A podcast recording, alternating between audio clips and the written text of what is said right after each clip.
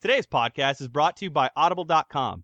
Get a free audiobook download at www.audibletrial.com slash presspause and you can get access to over 100,000 titles to choose from for your iPhone, Android, Kindle, or MP3 player.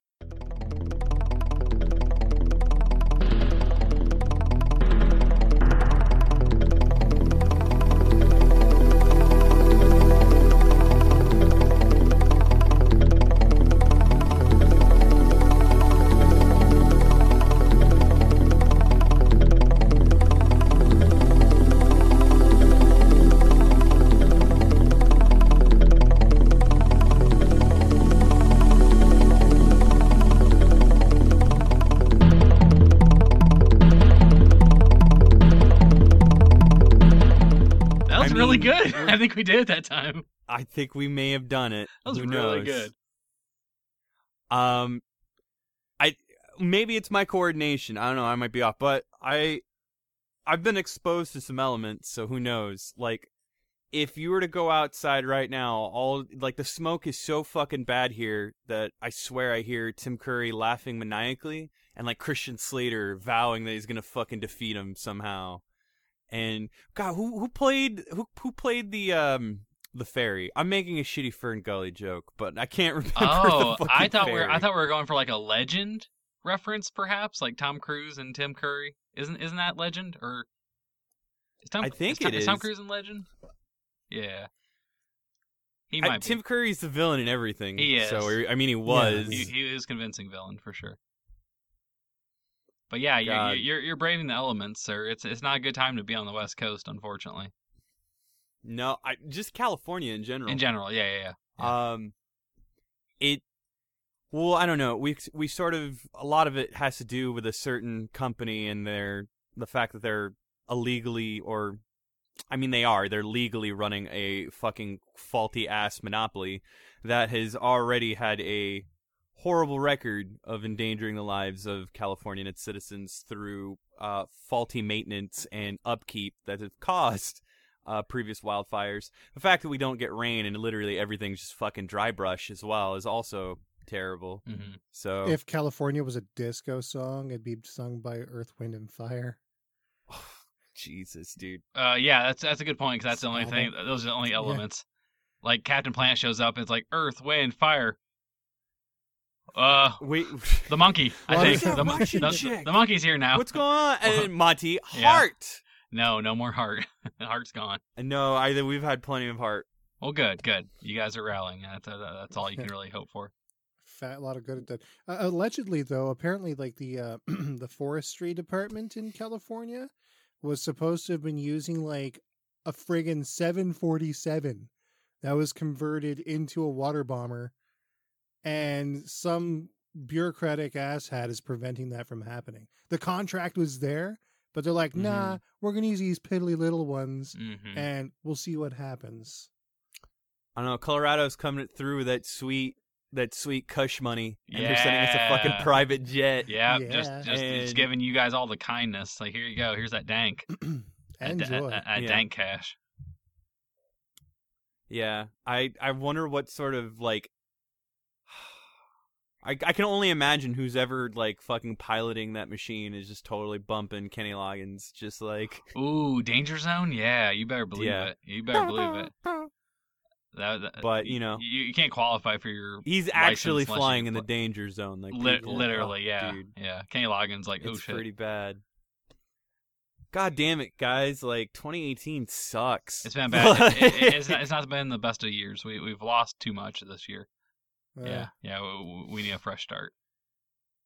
yeah, we could use it, but I don't. I fuck, man. But hey, It- but hey, we're still here, so that's something. Yeah, we're still bumping it strong. We're gonna go ahead and uh, we figured there's a lot of stuff that's happened, so why not go ahead and do a nice quickie the way we used to, um, uh, especially right before uh, the Golden Zonkies, which, admittedly, we've got uh, fuck. There's a lot of catch up that I have to do and play, like uh, Hello Tetris Effect. So like, I really need to check that yeah, out. that that one Um, that one kind of came out of nowhere, didn't it?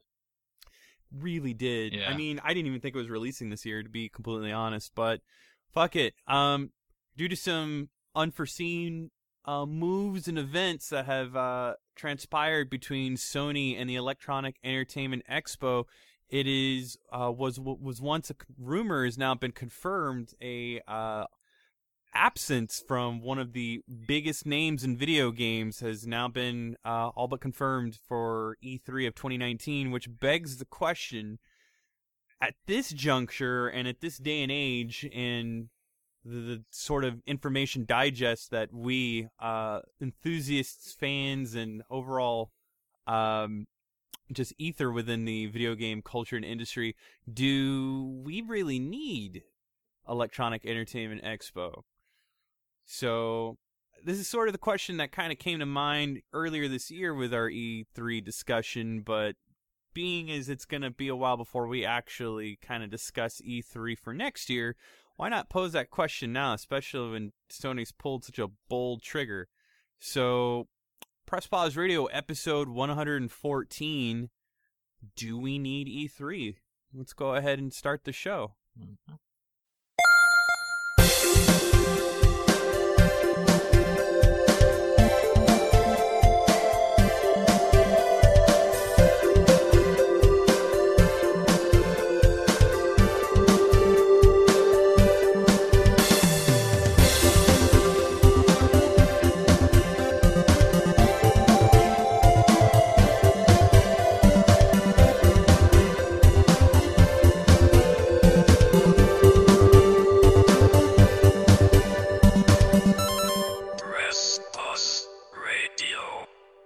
All right, so enough about me and the f- fucking fact that like whatever progress I made giving up smoking 6 or 7 years ago has been lost within a matter of days. Uh, Um by, by by by no fault of your own. That's a hard thing to quit. So you should be proud of that. That is this is not your fault. like living in California. yeah, yeah. This, this is this is unfortunately a circumstance of your citizenship in the state of California. It's okay. Maybe Ah. maybe, maybe maybe just move to Arizona. I hear Arizona has good things. no. Oh, they don't. Oh. okay. I No, thought- I oh. I I mean I'd love the heat, but that who can I mean who can deal with all that Arizona has, like, racism? Nothing. I, I mean, that's what I'm saying. At least you won't have what you have in California. Like, there's nothing going to happen to you. You'll just be hot. and And- and profiled. severe- severely. Well, okay, okay.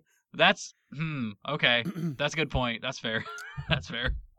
Yeah. But it's all right. Touche. Um but Just don't go to Maricopa County. That's all. Jeez. All right. What about you, Sarah? Why don't you talk to us, buddy? Well, uh, I, I mean, I just, I've been piled on with a ton of work. That's pretty much where I'm at. this, yeah, he, Just he, he, he he's putting out content like no one else. I remember he wrapped up Series Nine of Bullet Heaven. I was like, cool. Sarah's gonna take a break. And then like a week and a half later, Series Ten. I was like, what the No. fuck, Sarah? I tried taking a break, and as Take a a vac- result, take I'm a eight- vacation. Eight reviews behind. Take a vacation. Stupid. Do you guys call it vacation in Canada? Yeah. Okay. Uh, no, I, I don't call it vacation you- anyways. Oh, because my, my kids watch a lot of Peppa Pig. It's a Uh. it, it, it's an an- it, it's an animated series that, that, Yeah, that yeah. they're voiced by like actors from the UK, and they call it a Sure. holiday. So I was Oh, just, yeah, I, I was just would, cu- yeah, they call it holiday. No, we, we I we get all all fancy with our terminology for taking a leave of absence. Ooh, Depends on what we do. okay, right? enlighten me, So like please. So a vacation would be if we vacated our premises and went abroad, right? Uh, be it Okay. domestically or internationally. sure. Okay, going abroad, Uh, I like that. now- okay, If if we take time off from our uh, employment and stay within our residence to just veg out and do whatever, we call that a stay a staycation. Of course, yes, yes. Right? I, I like the Now- staycation. That's that's a good one. I, I took it a step further because I'm a dork when it comes to language, and puns are my uh, pièce de résistance. So uh, I came up with staying home and doing nothing but playing video games all day is a playcation. Playcation, yes, the Sony Playcation coming spring Hmm. 2019. Play- playcation. Yeah. Or a terrible way to raise a child. I mean, Mm. if you think about it, not not by your context, but like just placating.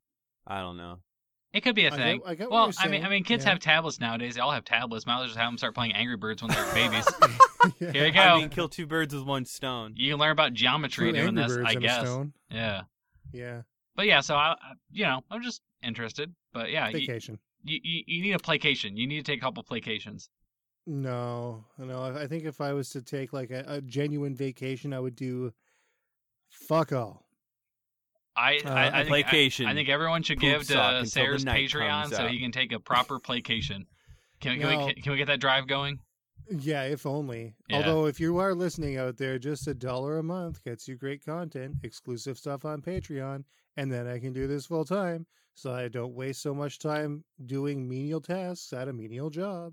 Yeah, you need to give Well, the wait, superstar the that money he deserves. Yeah, and he gets exclusive content that you only get if you're a Patreon patron. Is that what it's called? Patron, a patron. yes. Yeah, you get some exclusive stuff, and I don't want to tell you about it. I I did that once. I let the I let this the secret slip one time. I won't do it again.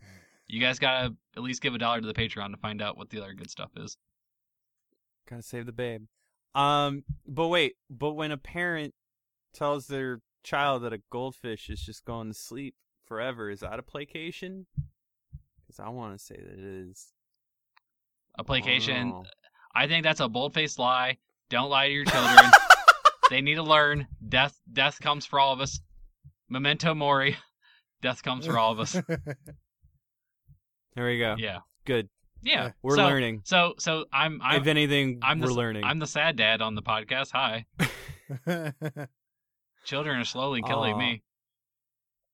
Hey, dude, trick or treating. Hey, I, I caught the death. Let me tell you, and I feel awful because I brought it back to Val even Mm. even harder, Mhm. and she was super sick for a bit. And I I definitely blame all of the awful like I I I swear to God, it was like As you should. a fucking but- anti-vax convune. Yeah. All these fucking kids that As were brought um to our place of employment.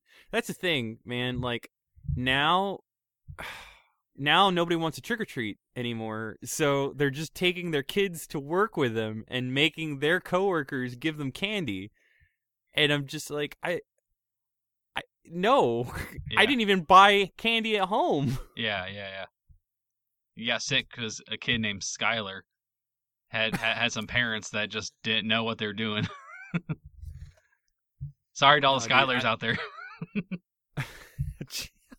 You ever find out? You ever uh, hear the, just you know a name? It hits your ears in just such a way that you're like, that kid's gonna grow up to be a complete bitch.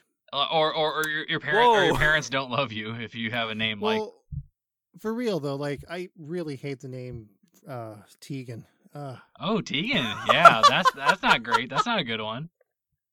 God, We're just no. letting it loose this this all right, let's do it. Yeah, Um uh, fuck, fuck all fuck, name that I fuck, all like? Tegans. Tegan, Tegans, you can come at us if you want to. Oh man, I don't like the name. Mm, So we've already established I don't know. like Skylar. Uh, he doesn't like Tegan. So what's yours? What what what sets you off? God, Ocean. Wait, what? That's, yeah, okay, I'm not a fan of that. you're one. not. You're not. Th- this isn't real. It's a real. Yeah, No, it's not. Google Google right now. Google how many people have that actual legal ass name. Yeah, if they're like in Hollywood and they have kids named like Apple and Rumor, like that's that's not that's not what normal people call their kids. Like normal people call their kids weird things like Connor with a K. No, I okay. I will say one of my pet peeves is referring to somebody as Justice when their name is Justin. Totally gets under my skin. That doesn't happen. Uh, that's That never totally happened. No, it doesn't. what are you talking about? Are you kidding me, man? when? The Where? McElroys do it all the time. I, They do it all I, the time. I, do enjoy the brothers. I, I do, but I don't know when they've called Justin Justice. All right, some homework for y'all. I need you to find every snippet. I don't care You- what it is, you, you- whether you, at the McElroys on Twitter, and you find Yeah, out this call is a legit Justin thing. Justice. You call them in West Virginia, West Virginia, and you, and you find out they call it West Virginia in West Virginia. It's how they say it. it it's a rural thing. But yeah, yeah, that's okay. or we can do that. or you can talk to him about Fallout 76. That goes over really well with him too. But either way, Ugh. just fucking um you could do either one of those two things. They're not in the industry anymore. They don't care. um God damn, dude, we're all just a mess right now. it It's really just- is. It, it's end of the year. I mean, you can tell we're just like we're just spinning our wheels at this point, aren't we? well, a job nonetheless still must be done. So Yeah. we are here to fucking carry that torch, gentlemen. And uh, by George, uh, we're gonna fucking do it. Just not a tiki torch.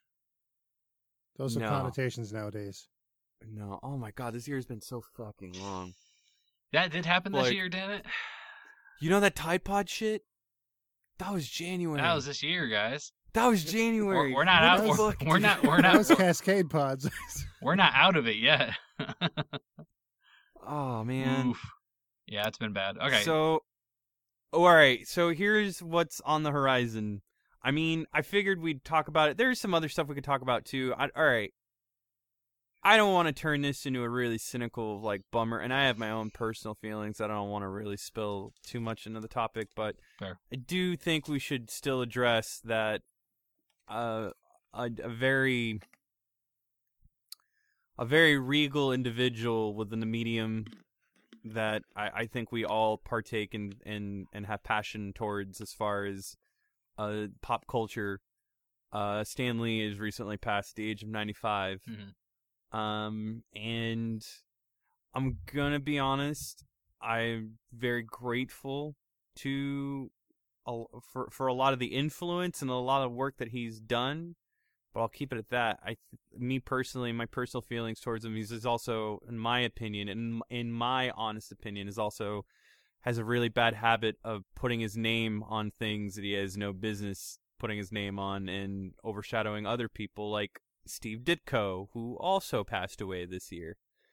Um, and then Jack Kirby, um, blo- fucking rest his soul, and and a lot of others. But uh, he is one of the final old guards that have finally passed, and I, man, I just can't wait. F- I can't wait for the last cameo to be done. Me personally, but Mhm. I am Which- I am somewhat kind of bummed. Yeah, and they did. Uh, they did confirm that he had already filmed his last cameo for the next Avengers film, so it's already been filmed at this point, which is, a proper sending off, I think, for that. You, you say the old guard, and I think that you get that in the cinematic universe as well as the comics industry. I think it's you know, eh, obviously he didn't have a lot of pull in the current climate, but I mean, obviously his name has a lot of weight to it. So I think that with him passing, eh, you know, I, I think there is room to bring in a new, you know, a new establishment, a new uh, hierarchy of, of comics, and I, I think that's I probably for the best. I think that I think that mentality is kind of what led to a lot of things being good for the comics industry, but then being kind of shot down by the people I didn't think that they, you know, it, there wasn't a progressive enough thinking in, in, in the medium that like, oh, we we could do this. You know, this is something that needs to happen in comics now. And I think there was a lot of people that were still against it. I think as this kind of happens now, I think you get more of that freedom to kind of just explore things and to do different things, which is which is good, and it happens. It, it, it's the way of life. Old things die, so th- new things can grow, and it's just the way it is. But no, he has established and, and contributed to a legacy that is unmatched. Albeit, I think probably from a personal aspect, you know, he had some controversial things, you know, but I'm not gonna let that soil his legacy. I mean, but still, it's it's one of those things. It's kind of like you almost want to put an asterisk next to it, but still, I I, Yeah. I, I still feel like he did quite a bit. It, it's hard to, you know, It's- deny that. it- it's me personally. It's the same feelings I hold towards Bob Kane in a sense. You Mhm, know, mhm. is in concern to. I mean, he's what Bob Kane was to Bill Finger, him towards Ditko and Kirby and everybody else. But still, I mean, I don't want to be the Yeah, downer. yeah, But- I- yeah, yeah. We don't want to be those people, but although we're not blind to it, you know, I I think you have to understand that there was a lot of things that maybe weren't so great about the individuals, but it doesn't mean that their death is any less impactful and uh, hurt hurting to people that really cared and really followed that. So we I we, think we, we, don't we, we don't want to be a- belittle that. No, Yeah. no, and I apologize if I, Yeah. Gave that impression. Kevin Feige, I believe that's his name. Uh, Marvel Cinematic. Uh, yeah, Yeah. He's got the brand in good hands. In terms of the publisher within itself, I haven't kept up with, edit, you know, the editorial staff. Mhm. I mostly, as I mentioned, stick with the DC side of things, and I mean they they've got their hands full, especially with like the 400 events and and not enough fucking I don't know. Anyway, um, but I I just want to pay respects towards the guy. Um, he's a big fan of Canada. I don't know. That that's all I could say. I- Sarah, you, you got any? I mean, Stan Lee He was- stories. he was 95. Yeah. he was 95. Yeah, yeah. Yeah. Uh, he, he's been around forever. I, I, I will say, uh, You were kind of prepared for that. yeah, but a lot of people I don't think were. Uh, No. They just kind of expected him to languish forever, and live forever. Yeah. I mean, yeah, you, you gotta you gotta know when when to sort of expect it. Like, there's a few actors now that are getting up there that I'm like, wow, I wonder what's gonna happen when they go. Sir Anthony Hopkins is one of them. I hope I'm not jinxing him right now by saying his name because I hope he doesn't pass now that I've said that. And that's kind of why I'm not naming names. Fair, fair. if I'm that- totally yeah, honest, yeah. but, that- uh, that's a good I point. mean, but I can't, I can't not. And Patrick Stewart would be a terrible loss. oh, it would. He's coming back for Star Trek. He never ages. Can't lose him. Um, and I think he actually voices a character in Peppa Pig. Just throwing that out there. I'm not sure if he actually does, but it sounds a lot like him, and that would be a good fit for him. I'm like, you know what? Yeah, if you're gonna do voiceover work, why wouldn't you do a Nickelodeon Junior cartoon? That, that's obviously what you want to do with your career. If you're It's super voiceovers. low key, and I'm pretty sure like Viacom can front those checks, dude. Yeah, yeah, they could probably get that money. Um, but yeah, no, I, I just one story about Stan Lee. When I was at a GameStop managers conference years ago, uh, he was signing autographs for the Lego Marvel Avengers game, the first one, and that line, I kid you not, wrapped around that entire conference center. Like I have not before and not since seen a line that long for an autograph signing. Like the dude was just like the name was synonymous with anything of our culture comics, games, movies, whatever it is. Like that name just, I don't know, it just it carried a weight to it. Like Yeah. you, you knew who that was the moment you like heard the name, and you didn't have to be a fan of the industry or a fan of comics. Like you heard the name and you knew what that was. It was kind of crazy, just like someone had that kind of like. You know, like finger on the pulse. Like people knew who that was just from his legacy. It's it's kind of crazy. For the sure. guy had vision. Yeah. The definitely the guy had vision. He definitely lived in a world that was much bigger than anything we could actually even remotely consider real life. Like I will definitely give that much to him. Mhm. It, was, it, it, it was it's definitely a loss, Mm-hmm. but I am just I'm a little salty that there's some romanticization uh but that's just me and we'll we'll, we'll give it at that. Yeah. Um and I don't I was just curious there like he- I don't have a Stan Lee story other than the fact that like we lost Ditko and I just I don't know. I, I mean, mm, uh, I was I've never been into American comics, so it's just something that I don't uh, I don't asso- well not associate. It's not. and every not time I quite the bring up right word. Cerebus the Aardvark, you're just like, what? Ah, that's Yeah, not that's no not idea. that's not a bad one. clue. It's not a bad one. What about Alpha Flight? What about Bone? Eh. Do you like Bone? I've heard of Bone. Yeah, Bone's all right. Is Bone Canadian? I no, no, no. I want to say if I, if it's not, I don't know. It seems like it would be. I bet probably like Scud the disposable assassin would be a Canadian thing. I think ju- it's ju- French, actually. Oh, okay. Well, I'm I'm not far off, but Close yeah, enough, right? yeah, I'm close enough. Yeah, it was it was a good shot in the dark. I would just I, I would just be really excited if anyone else knew what Scud the disposable assassin was because that's one of my favorites and it's from a very long time ago. Unfortunately, I do not. I- You should look it up. Outside of a really neat but otherwise kind of bad Sega Saturn game, I've not gotten a chance to. There was a Yeah, yeah, Sega a Sega Saturn Saturn. game. Oh, Dude, it's pretty dope. It's a half run and gun, half light gun Uh, shooter. Are we doing this on a play play soon? Because I want to be in on that. I have it. Oh, fantastic. Okay, yeah, sign me up. So sign me up. Um, and that's the thing too with the some of the redesigns that uh, I'm personally doing here in in my little setup. Uh, it should make capture 400 times easier once I get uh Sarah to help me set up OBS and. We're gonna gonna try to run into that, but not to pull the curtain back too far back. We're gonna definitely get uh, video in the swing of things again. I feel kind of bummed that we didn't get to do Extra Life this year, but I mean, there's always next time, and there's always other ways we can contribute. But either way, just wanted to uh, go ahead and mention our the the dude's name. Mention that he he was a big deal. That I respect the things that he does and has done.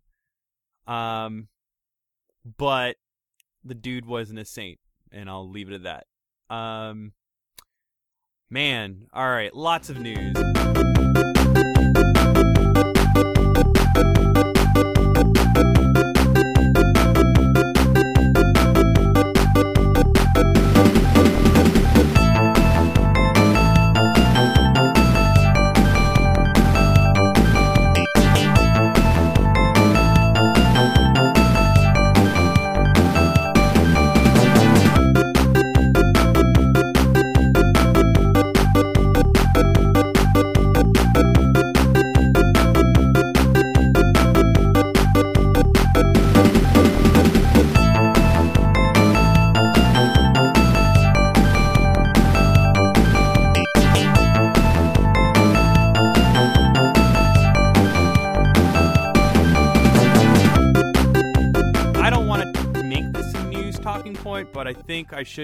Get it out of the way so we can all have our collective groans.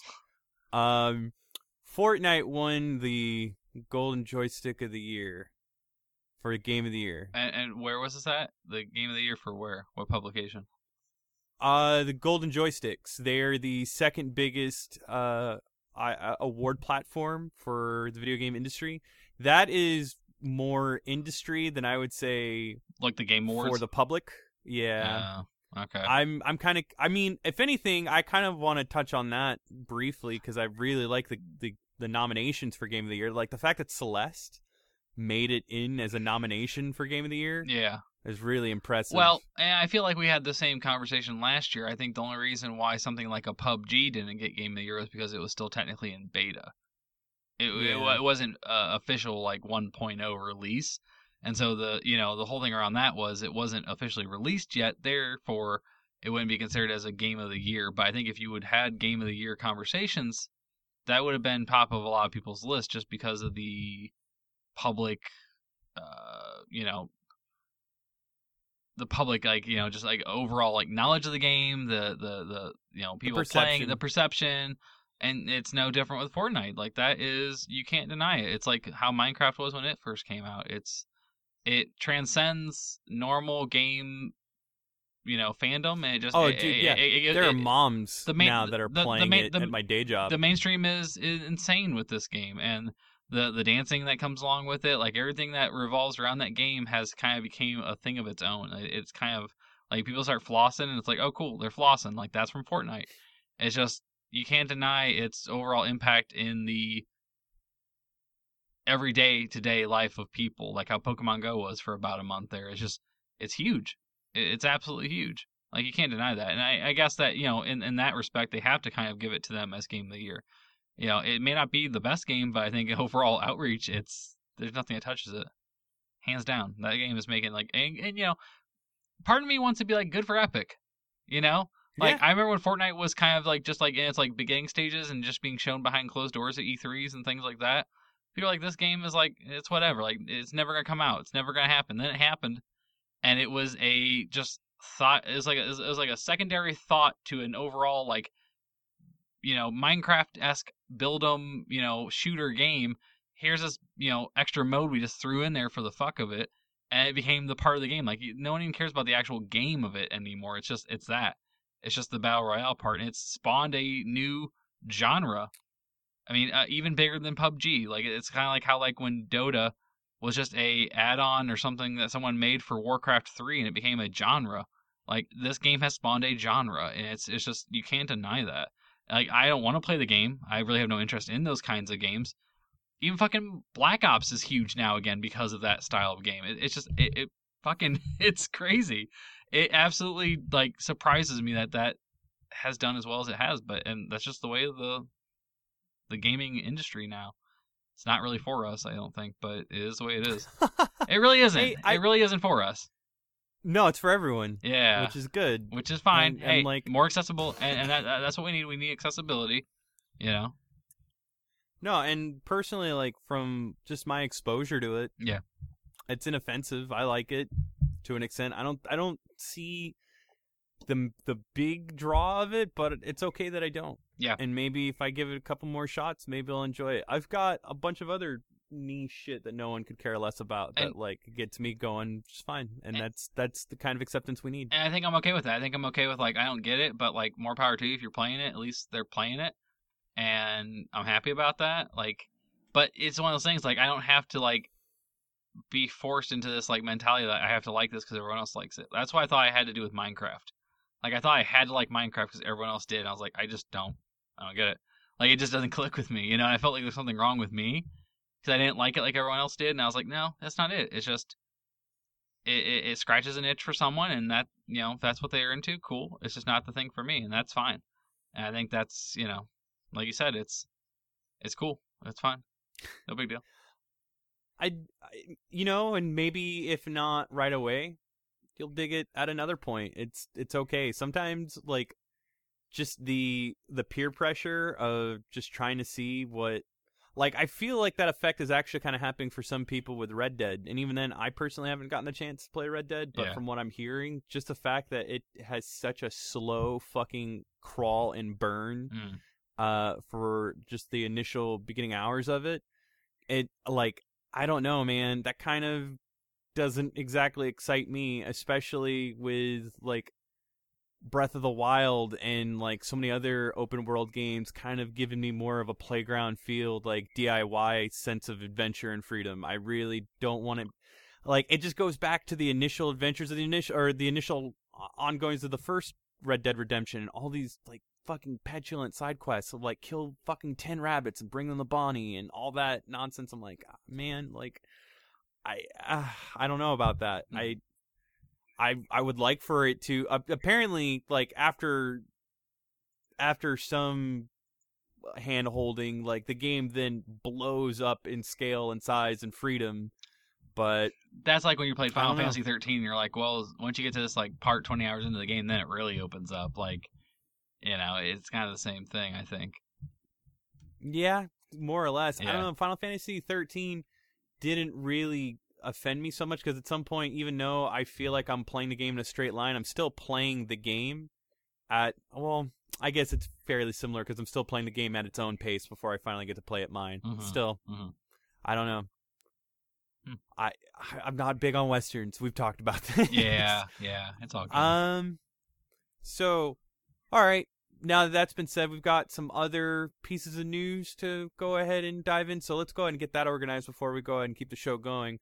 Um, Adi Shakavar, if I, I believe I'm pronouncing that correctly, is currently got the opportunity to produce an animated adaptation of another celebrated video game property. Uh, initially rumored as uh, Andrew first uh, brought to our attentions uh, Legend of Zelda actually was turned out and confirmed to be uh, Devil May Cry, and it's also now speculating that it may not necessarily be a Netflix exclusive. So definitely want to go ahead and talk about that. We're also going to talk about the Xbox One uh, disc driveless model, which uh, that's going to be fucking pretty crazy. I don't even know how Microsoft may pull that off, but I don't know. So I figured we can go ahead and touch on that. And then aside from that, there's been no other big uh, releases other than like Detective Pikachu trailer Yeah. kind of dropped, some uh Final Smash Fighters have dropped, so some Nintendo stuff. I mean, we could probably brush on, and then other than that, what's in your console and uh a roundtable on E3 and the fate of E3. So think we all be good. Let's go ahead and direct that conversation. So um as far okay, so did you guys watch Castlevania season 1 and 2? Have not. It's on my queue. I have not watched it. I would like to, but I have not. I haven't either. Yeah, It's really good. I hear. It, I hear. I um, hear it's good. Are you guys are you guys familiar with uh Castlevania 3 Dra- Dracula's Curse? Nope. It's pretty much that. Like imagine it yeah, like that entire plot and storyline, but there's some other cool nods like the fact that uh so they as far as Alucard's design, it's lifted almost directly from Symphony of the Night. Cool. That's good. Um, I didn't mean to spoil that. I'm sorry, but like that was the big that was a big surprise from last year. Was the fact that like they they found him. Um, but they did a lot of cool stuff. There was a lot of fan service that I wasn't expecting. Uh, my biggest issue with Castlevania um, was for as fan services as it was, and and and like I don't know, this season felt like straight up fucking Game of Thrones. It was Wow. just Game of Thrones meets Castlevania, and I'm like, uh, Yeah. uh, and but with like references. Um, some characters made an appearance that I didn't think they would, and they did it in a really cool way. And uh, there was no Castlevania music in the first season at all, but there was some in the second. And I don't want to spoil it because it's actually a really cool part. But I was very surprised that like they did that, considering that there was absolutely none. And even then, it's it's in like two moments. That's it. Um, but I think that for the most part, he did a really good job for direction, and I would absolutely be interested in seeing something they did Devil May Cry. But here's my question. Um, well, I don't know. I as far as the fate of Devil May Cry, I'm really confused on it because Ninja Theory took Devil May Cry in this weird direction, and then it just sort of like never, it, like Capcom doesn't even talk about it anymore. Like it had a Well, even still, it was kind of like a reboot, right? It was kind of like restarting it, and then yeah, like you said, it kind of didn't go anywhere from there. And now we're picking up five from where four left off, where Nero is part of it and Dante's still part of it. It's it's like yeah, it's like the uh, DMC reboot never happened, which is probably for a lot of people fine. But I I thought that game Probably had for the best. I really didn't like how much of a douchebag he acted like. He was, yeah, he was, yeah. Dante was a dick, but I thought that game was pretty solid, and I think that the soundtrack kicked ass, and I thought it was a pretty good attempt. Um, I think maybe if they had had their own IP and did the same kind of stuff with the engine and the things they had, it might have been better off. Maybe more suited for like a, you know, like another platinum game or something like that. Like I would like to see them do that same kind of mechanics with Van- Vanquish or something. Cause I feel like Vanquish has that kind of attitude, right? Like dude's Right. fucking dude's like fucking sliding on his knees, flicking cigarettes at people and shit like that. Like it had that kind of attitude, and I think that would have been a good fit. So I think them trying to like shoehorn what they had as a game into a DMC property maybe wasn't the best idea, but I, I think they tried their best. But I no, think I, the- I I think honestly they had to kind of just pick up where four left off. I think the big issue with me personally, other than like some of the cringy moments, is it was, it was a little too edgy. Like I thought I thought he was gonna say because it's a Ninja Theory game and fuck Ninja That too. Theory. but no, Ninja Theory's they've done better. I'm like Wow. I don't have so much of an axe to grind. I think Can, can, can we sound clip this so I can keep this forever? How long? um, How I didn't, long? Hey, we... I didn't mind Devil May Cry. I beat it. I mean, that's I good. beat it and I enjoyed it. We just we've had this enslaved conversation a few times now, and it's been, Oh no, that can. I mean, you know, Mm. everybody's everybody's got their Chinese New Year, so like that can be it. Um, really Guns N' that's a- Roses. Okay, Yeah. all right. I don't. Just it's, uh, dude. That game is held up in such high pedestal, and it doesn't deserve to be there. Um, Mm. but anyway, uh, yeah, no, it was a it was a little too edgy. I think Yeah. there was a this campiness and sense of fun that Devil May Cry has kind of had with it, and I'm kind of curious to see what I'm very very confident it will, if anything, be the traditional uh, take on Devil May Cry, but like. This has also already happened. The anime happened, and I remember watching it, and I don't remember being so offended by it. But like, I'm But it was it wasn't a, it wasn't anything rememberable. I mean, I would say it's probably like any other video game to anime adaptation. Like there's, in my opinion, I've not since or ever seen anything. No, nobody talks about it. Yeah, there's been no good video game to anime adaptations. It's usually been the reverse of that. Um, you know, it's just there, there's nothing, in my opinion. Maybe Sarah can contribute otherwise. I've not I seen was gonna anything. say per- Persona might have might want to have a word with you on that, but uh, I mean, okay, it's. I- The Danganronpa anime was okay. I didn't mind. I didn't mind the Persona Three anime. That was all right. I didn't watch all of it, but I watched parts of it. well, Persona four and five is where it's at. Just saying. They have a five anime now. Yeah. Oh shit. Okay, I'm, I'm behind the You times think on if you one. then. split the Super Mario Brothers movie in four parts, it could count as in like anime? Turn it into an, an OVA. yeah.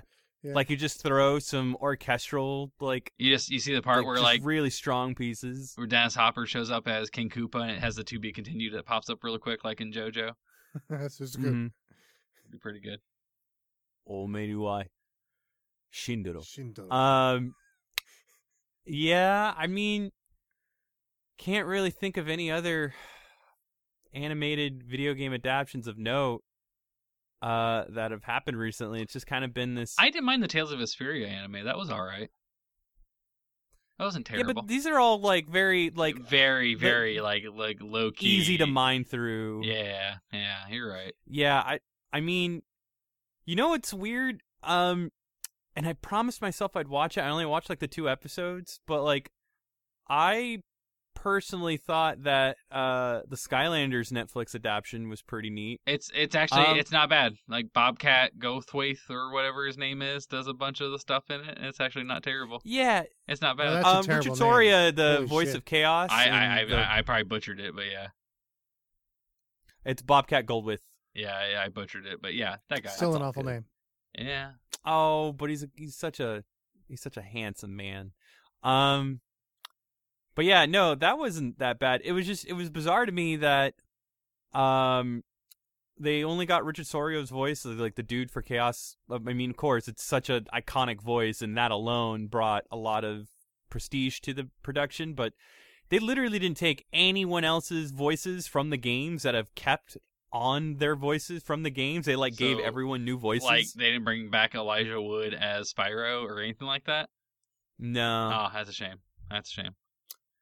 It's it's whatever though, man. But like I I'm kind of curious to see how this goes, but I feel like we could probably have a better conversation about it down the road when you guys watch Castlevania. It's it's not long. You guys should definitely check it out. Um they definitely hint they they they kind of sow some seeds for um a really a really dope season 3, but it's gonna really it's gonna be i don't know it's weird because they introduced some characters from like the game boy advance games um Okay. but like richter is nowhere to be found If- maria is nowhere like Say, it- if they're gonna like introduce some like the DS characters, I'd be okay with that actually, because wasn't there was like an order uh, of Ecclesi- that there's That a brief one, mention of it actually there's a Oh. lot of different See, that'd Dude, be kind of there's dope. so That'd be many- kind of dope. there's so many fan service nuggets in Yeah. this it's so it's you just have to peel it back Okay. um but Huh. you, you're just gonna have to deal with a lot of game of thrones writing like no joke like the first five fucking episodes it's just a lot of talking and no action a Yeah. lot of talking a lot of talk but like it's that kind of Uh, pointless sir, like, I watched all, I watched through all the Naruto fillers. I'm I'm I'm good. Like I'll be fine. N- i think you'll be fine ain't nothing especially for me. eight episodes ain't nothing gonna stop me. All right. Um, but yeah, I'm I'm looking forward to it. I honestly I think that production was uh very very underrated. Um, you know, I kind of made a shitty joke about it when like I watched the first season. I'm just like, oh man, season two is just gonna be season one upside down.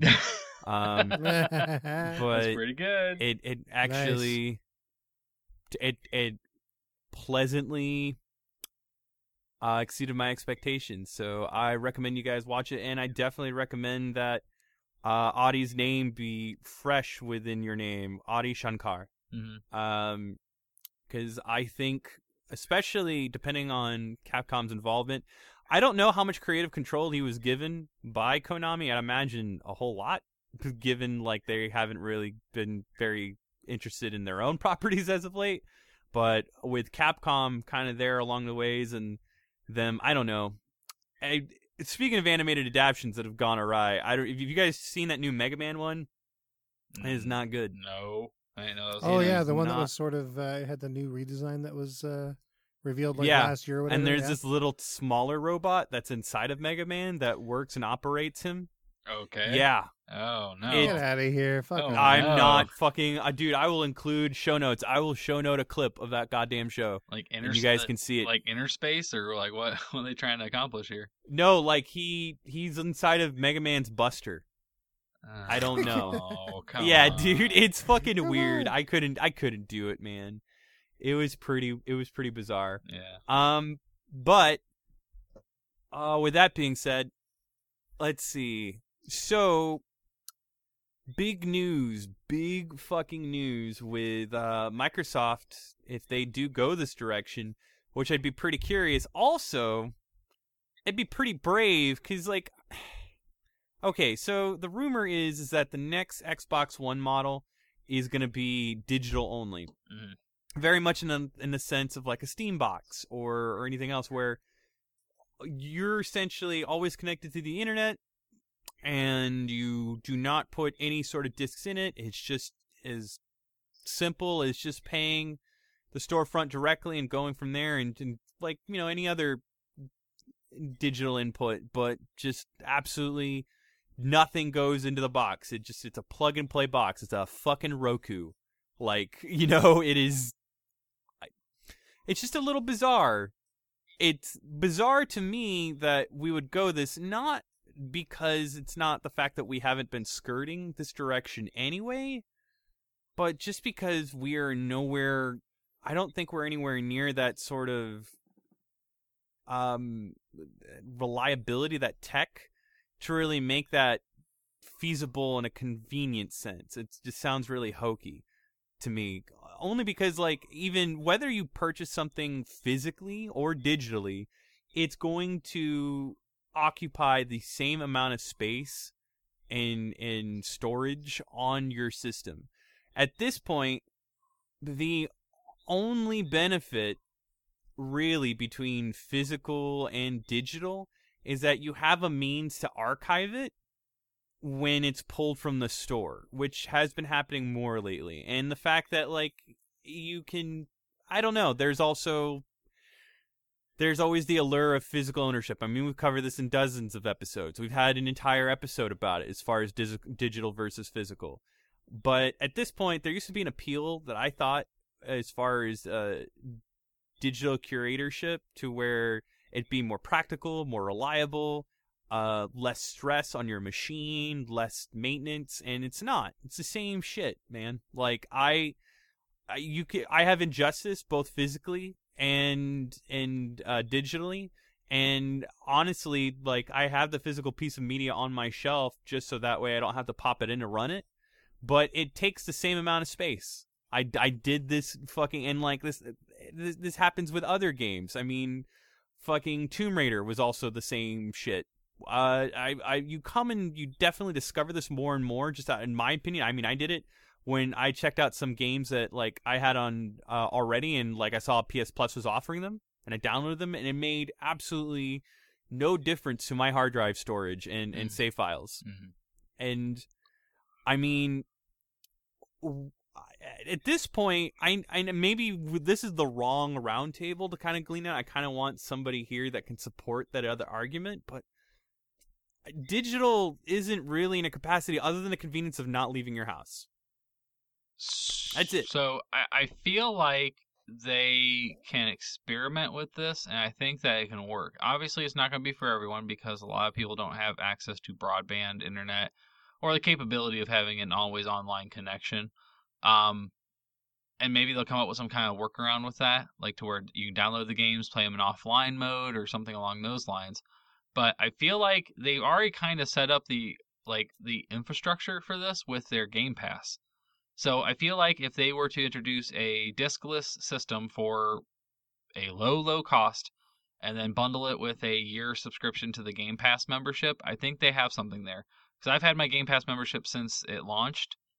Um, I really don't ever use it, but just knowing that I get Xbox titles day and date is enough for me to still keep it because I feel like it's it, it's a benefit of I pay ten dollars a month but if I were to get any two games of their first party lineup that year, it benefit like it, it's worth the cost of it. So I've never gotten rid of it because I'm like, well, I might play Forza. I want to play Crackdown. I have Sea of Thieves.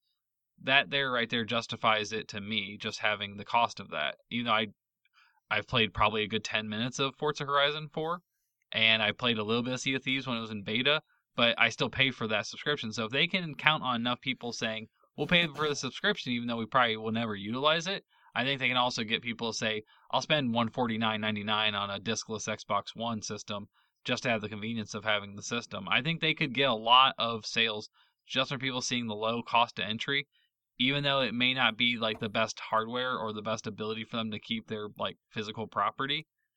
I I think they have something. I think if if they even bank on even a little bit of interest in that, I think they'll get more sales than they do from people that are excited about their properties because I don't think a lot of people are.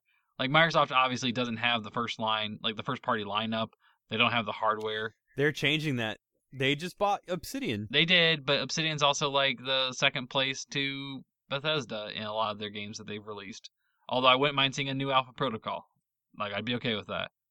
I, I I'd be down for that. But Um, Especially where Mass Effect being in the place that it's in right now. Oh God, yeah, yeah. Like just give it, give it to Microsoft. Let it be first, like let it be Microsoft exclusive, like it used to be.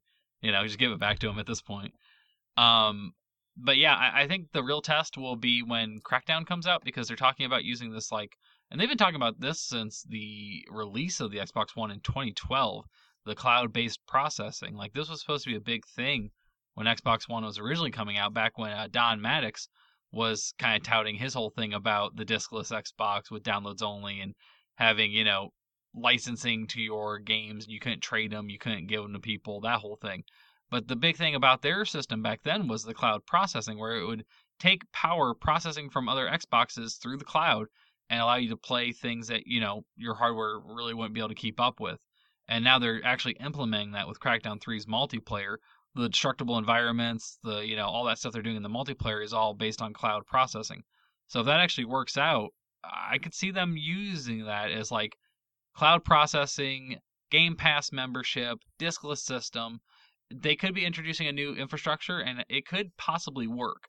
I don't think it's going to be like a seller like the Switch is or the PS4 is, but at least gets them in the market of selling again. Like I don't think that system's sold very well in any of the iterations, whether it be the slim model, the X, whatever. Like I don't think that thing is selling well compared to the other two things it's competing against. So they need to do something kind of radical.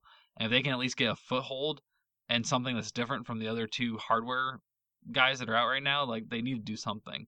So it could work, but it might be one of those things like I just I don't know if the effort would justify like I say that now not just again setting aside my bias as well. Mhm. In this weird twist of events within the last two years, like physical media has just it it's enjoying a renaissance right now. There are so many uh there are so many publishers that are focused on limited physical runs of games that normally don't get physical uh, media uh, like dude limited run games themselves they're actually going to start they made a partnership with best buy to start selling some of their games that's Wow. fucking that, insane to me that is kind of nuts, yeah. Huh. so it's a little mean- weird like the climate i mean i think this would have been a great idea two years ago but now no like Nah, people t- two years ago, people were way too focused on physical media. You saw that with the launch of the Xbox anyway, the Xbox One. Oh, they made such a big stink. Uh, I think it's more conducive now than it was then. More people are accepting of an, an digital only option. Like for me, for example, right? I've got a PlayStation 4 and a Switch. If I was to buy an Xbox One, this would be a viable uh, option for me because A, the only space it takes up is the system itself. Mhm. I am running out of space at an alarming rate in my in my dwelling, and it's not like I've got money lying around to buy a house. So, uh, you know, being able to access, especially with something like Game Pass, access a ton of content within that one small box, I think is a great idea for people in a smaller dwelling or someone who uh, whose space is at a premium. And to be honest, uh, three quarters of the stuff that I play these days are digital downloads anyway. Mhm. it lately has been the main source of digest i just feel like ah man there's already been like stuff that's been ripped off the switch store like it just it, it see it, there's so much stuff i mean granted it's probably not going to affect the games that really matter deep down but like i don't know. I feel like it's not at a we are not at the peak that we should be to make this like the only means but again i guess it's not. If it's just an alternative model if it basically and I, I think this is what it's shaping out to be if microsoft basically pitched this like hey this is the the way we did the arcade model for the 360 and then we have the core model and then we have the elite model and like i'm pretty sure that did fairly well for microsoft's numbers and people bought it people are just like yeah dude like they're there. I'm saying, I, and I say this with the utmost confidence. There's got to be an Xbox 360 out there somewhere within the states that still has the fucking blades on their dashboard and still Mm. has memory cards. A- there's a- gotta a- be. and Hexic HD or whatever game installed on it. ah, yes. Uh, So I still have Hexic. yeah. I am in. Yeah. But uh, I also want to sort of uh, touch on that as well too. The um, oh, uh, what was I going to say? Um, it, it's not the only option that they're making. It's not like they're ceasing production of a drive laden Xbox One. It's Mhm. just an option for people who would prefer that, and especially around here, a lot of people do prefer digital only. Mhm. I, I mean, at this point, I I guess maybe it, it personally, it's always uh the crowds you're running with and and just the rumblings you see. I I don't I, I don't know. I just don't feel like I've observed uh, an enthusiasm for this. I could definitely see where it could benefit people, but I just don't know if we're still at that point. But thinking about it now, maybe I was definitely a little too hasty to say this should have come out two years ago. No, I, think that the move to do it now would be best. But I would hope that it's done as just an alternative. I mean, if it's in a cheaper alternative, because that's the thing. I don't mind digital at all. I just the fact that I see no that it, there's no advantage to it. That's what kind of bothers me because the advantage to it was always supposed to be convenience and and other means of maintenance. I don't. It doesn't offer that really. The, uh, aside from the fact that like, no, I'm not going to a merchant or I'm not opening up a package in front of my doorstep. But like, At the same time, though, you've got an Xbox One, right? yeah, So It- it's not aimed at you anyway. And, and, Yeah, and- and you it's mentioned that, and it's kind of interesting because it kind of reminded me that I know Xbox for a while now, since I'd probably say the initial run of the one, they would do a thing where they would say, okay, you're going to pay, you know, what is it, like uh, $10 a month for, you know, 24 months or whatever it was. Like they, they do payment plans on their Xbox One where you get like the system, Xbox Live Gold, you know, whatever bundle and you pay monthly and then when your two year thing is up, you own it. So who's to say they don't like roll out a ten dollars a month and in two years you pay it off and it comes with Game Pass and you get the system and you pay ten dollars a month and you get like like just bundle it up. Ten dollars a month, you get Xbox Live Gold, you're paying on your system, you get the Game Pass, and then in two years you own it. I, I if if I didn't have a system and I didn't think I'd want a system or I could afford a system, who wouldn't pay ten dollars a month? I pay ten bucks for my Netflix, my Hulu, my network. Like it in my opinion, that's actually a genius move because then they're getting ten dollars a month from whoever wants to fucking pay ten dollars a month for a system that can stream their Netflix. And and they're locked in now. They're locked in for two years and they, they have that you know, the hardware doesn't get them what they want money wise. Like it's never been about that. You sell a piece of hardware, most companies lose money when they sell hardware nowadays. yeah. It's a loss. They want to get them in the infrastructure of getting the games, the accessories, the gold memberships, the you know online passes. If they can get them for an X amount of dollars per month and lock them in on something like this, I think that's a genius move. It's just a matter of getting the public knowledge of knowing, hey, like why do I want this? Well, it's only ten dollars a month, so why not? You know, it's, it's just I, I think that would that, that. that that'd be brilliant if they did it that way. I I would if I didn't have one already. Like I said, I'm paying for Game Pass and I don't even play the games I get. It's just why wouldn't I pay ten bucks a month to have these? You know, it's I don't know. These are all very, very a- wise words and very true. It's a good it's a good idea. It could work. here's the looking forward to it, man. Yeah. I mean, either way. Well, aside from that, I don't think much else has happened news wise. I mean, we could definitely talk about it. I kind of want to talk a little bit about Detective Pikachu uh, trailer impressions. Have we all at least talked, or like seen the trailer? Just, just just Mr. Mime. That's all that really matters ultimately in that whole thing. God.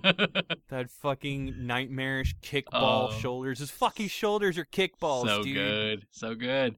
Oh, I love The, it tra- though. the trailer is all kinds of fucked up, but in kind of a good way. In a good way. yeah, Yeah, dude, it's weird. I love it. It- I love that it- they look. To me, it's like Roger Corman doing Fantastic Four, kind of fucked up, but I'm into it for some reason.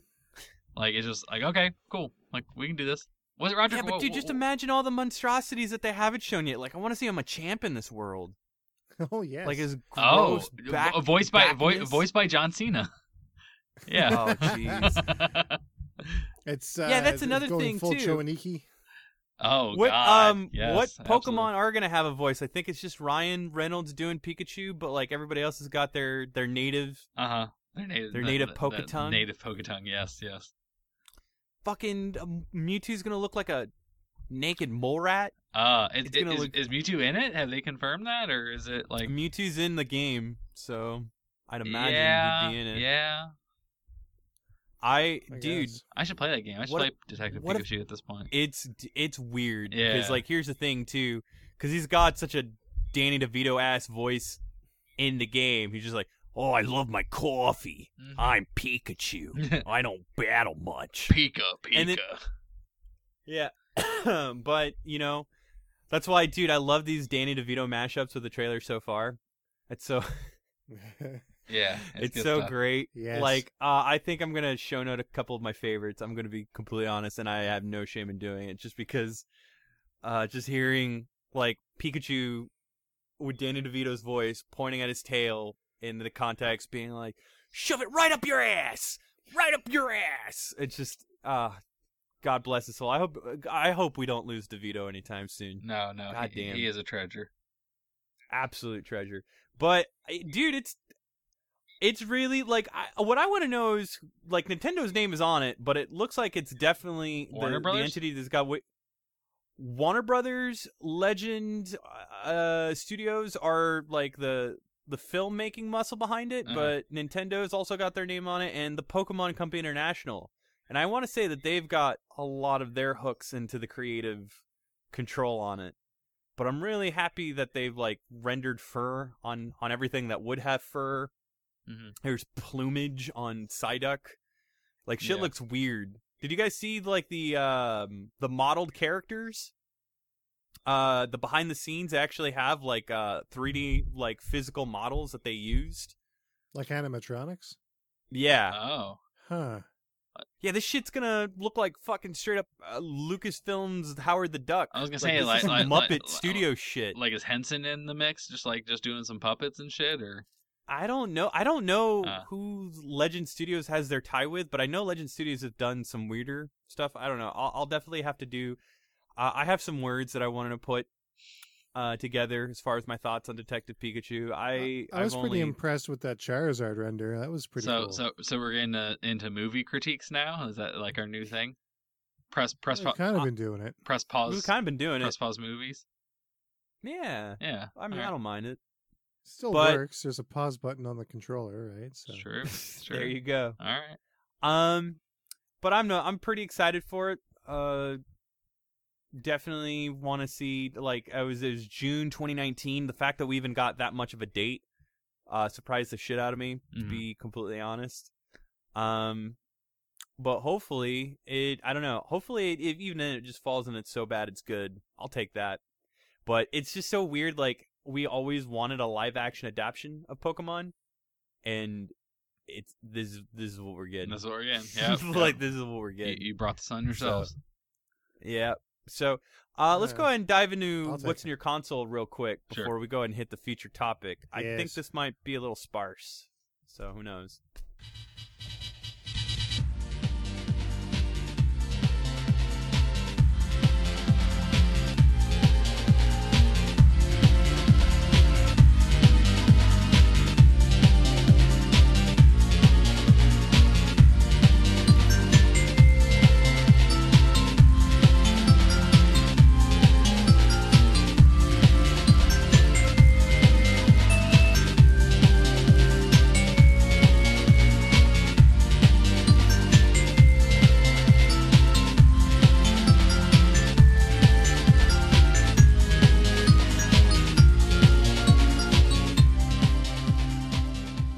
Oh, hey Andrew, what's going on, man? Hey, what's going on, dude? How you doing? Uh, well, same old, same old, really. Ah, ah, ah, Dude, ah. what? How'd you do that? What happened? I, I tweaked something. I tweaked it. I think I tweaked my elbow. God, No, now Oh, that's the these- wrong these kind ear- of tweak. It's these earbuds I wear. Like I think I'm gonna be working out, so I want to have the right earbuds to work out and run. But I end up just tripping over them and, and hurting myself, like I just did. Yeah, you're subscribing to the wrong kind of Mm. tweak there, pal. I mean, speaking of Mm. earbuds, tweaked audio, Jesus, tweaked audio, dude, they're tangle free. Tangle free earbuds that come in seven different styles and colors, and not only that, they allow for mic'd and non mic'd versions, so that way you can use them anytime you're, I don't know, calling for a doctor because it sounds like you're in a lot of pain. Right now, yeah, exactly. Yeah, those, those those cost way too much money though. I I don't think I could afford a, a pair of earbuds that don't tangle because they all do. They Well, always tangle up. You know, dude, they are designed to sound great, and they're really cool for uh, just about anything you need them for. Is because they got noise reducing design. So with all these sweet features, you'd be in luck because we currently have a code that you can use on tweakedaudio.com right now. Alright. It's PPR. You just got to type PPR. PPR, and you'll be set from there. It's easy enough. Hey Sarah, can you help me out, man? Like I think I really hurt something. I need some Yeah, help. Can you man. prop me up, Oh, please? man. All right. Dude, what happened? Get up, man. So you you te- you tripped over these things? Yeah, I, more like I fell over them. I think honestly, I hurt myself pretty bad. Why don't you have any tweaked? I mean, they're compatible with iPods, iPhones, and Android devices, so you really have no excuse. I mean, I guess, but like you said, there's a discount code. But I mean, am I really gonna save a lot? You think with this? Because I, I really can't afford. I, I I honestly tear up all my earbuds like all the time. Well, 33% off with free shipping and a lifetime warranty. How could you afford not to, dude? Lifetime of warranty would be amazing because I'm very very clumsy and also I, I live on a limited income because I buy way too many earbuds. So I need to buy one. ear, I need to buy one pair and be done. So I think this is the one I'm gonna get. Man, go to www.tweakedaudio.com and get your shit sorted out. Yeah, dude. Enter in the code PPR, and you can get 33% off some new earbuds. Uh, but before we do that, let's let's get you to the nearest emergency uh, care. Yeah. Yeah, yeah. Can we ice this? Thank you. Okay. What's in your console? All right. Um, Sarah, I think you've been playing the most. So, should we save you for last, or do you want to go ahead and talk about it now? I kind of want to hear what you've been playing now because you've been you've been definitely streaming a lot of shooters lately. Oh yeah, I've been streaming a bunch of stuff, but actually playing things. There's only one game that I've been playing a lot lately, and that's a mobile game, like a stupid mobile game called Azure Lane. Uh, it's basically like an anime naval thing with all of your ships being a bunch of girls. One of those. Uh, don't judge me. It's all right. So we, we, we- we all play Deathsmiles, so it's not really too Yeah. far from the truth. Yeah. Right? Yeah. I guess that's true. Yeah. Uh, I- it's it's freemium. Obviously, you can pay into it if you want to, but like the only money that I put into it was like a dollar, and I got a special limited ship out of it. So that was really it. Um, you can do anything else in game. All of your gem, like the currency that you pay for, is gems, Mhm. and you can get gems left and right. So it's yeah, it's it's not bad at all with but regards. is it like to, a tactics RPG or? well, sort of. So, okay. How this works is you build fleets of ships, right? Uh, of up to six. Three of them in the back, which is your main fleet, and then three up front, which is your vanguard fleet. So your vanguard fleet does all of your battles and stuff like that, right? Uh, you move your shit, your fleets around like a gridded area uh, to take on a, a number of enemy fleets, and at the end, you take out the flagship and you progress to the next area. Uh, some of them require you to do it over and over again. Like I've, uh, I'm at a point now where I have to do each one four times. Uh, but that's you know typical inflated mobile gameplay, right? hmm Just grinding. Just all Um, about the yeah, grind. exactly. Yeah. Uh, you can level up your ships up to uh, level 100. You can overhaul certain ones to give them different looks. Uh, you can purchase skins with uh, gems, or you can do certain events to get special skins. Uh, you can level up your ships faster if you put them into the dorm and put them into training. Uh, you can keep them happy by feeding them. So there's like a heavy simulation aspect to it, right? Um, but when you actually go into battle, your Vanguard fleet is directly controlled with like a virtual thumbstick, and it kind of becomes a side-scrolling shooter in a Hmm. lot of ways. So Huh. they'll they'll shoot automatically, but you can uh, also input specific uh, attacks. Like uh, you can launch a torpedo salvo, for example. Uh, you can have someone from your main fleet launch a uh, a bombing raid, and you can actually uh, sort of target and attack with your main fleet for like battleship salvo. And uh, once everyone is taken out, you sink the fleet and you and you continue on. So uh, I have to have put like hundred hours into this stupid game. If Damn. I'm totally honest. So so Yeah. so I mean, so most so mobile shooters have auto fire, don't they? Yeah, most of them do, but like this is it's more strategy and simulation than shoot 'em up if I'm totally honest. Uh and like you build ships, you use these things called wisdom cubes to build new ships.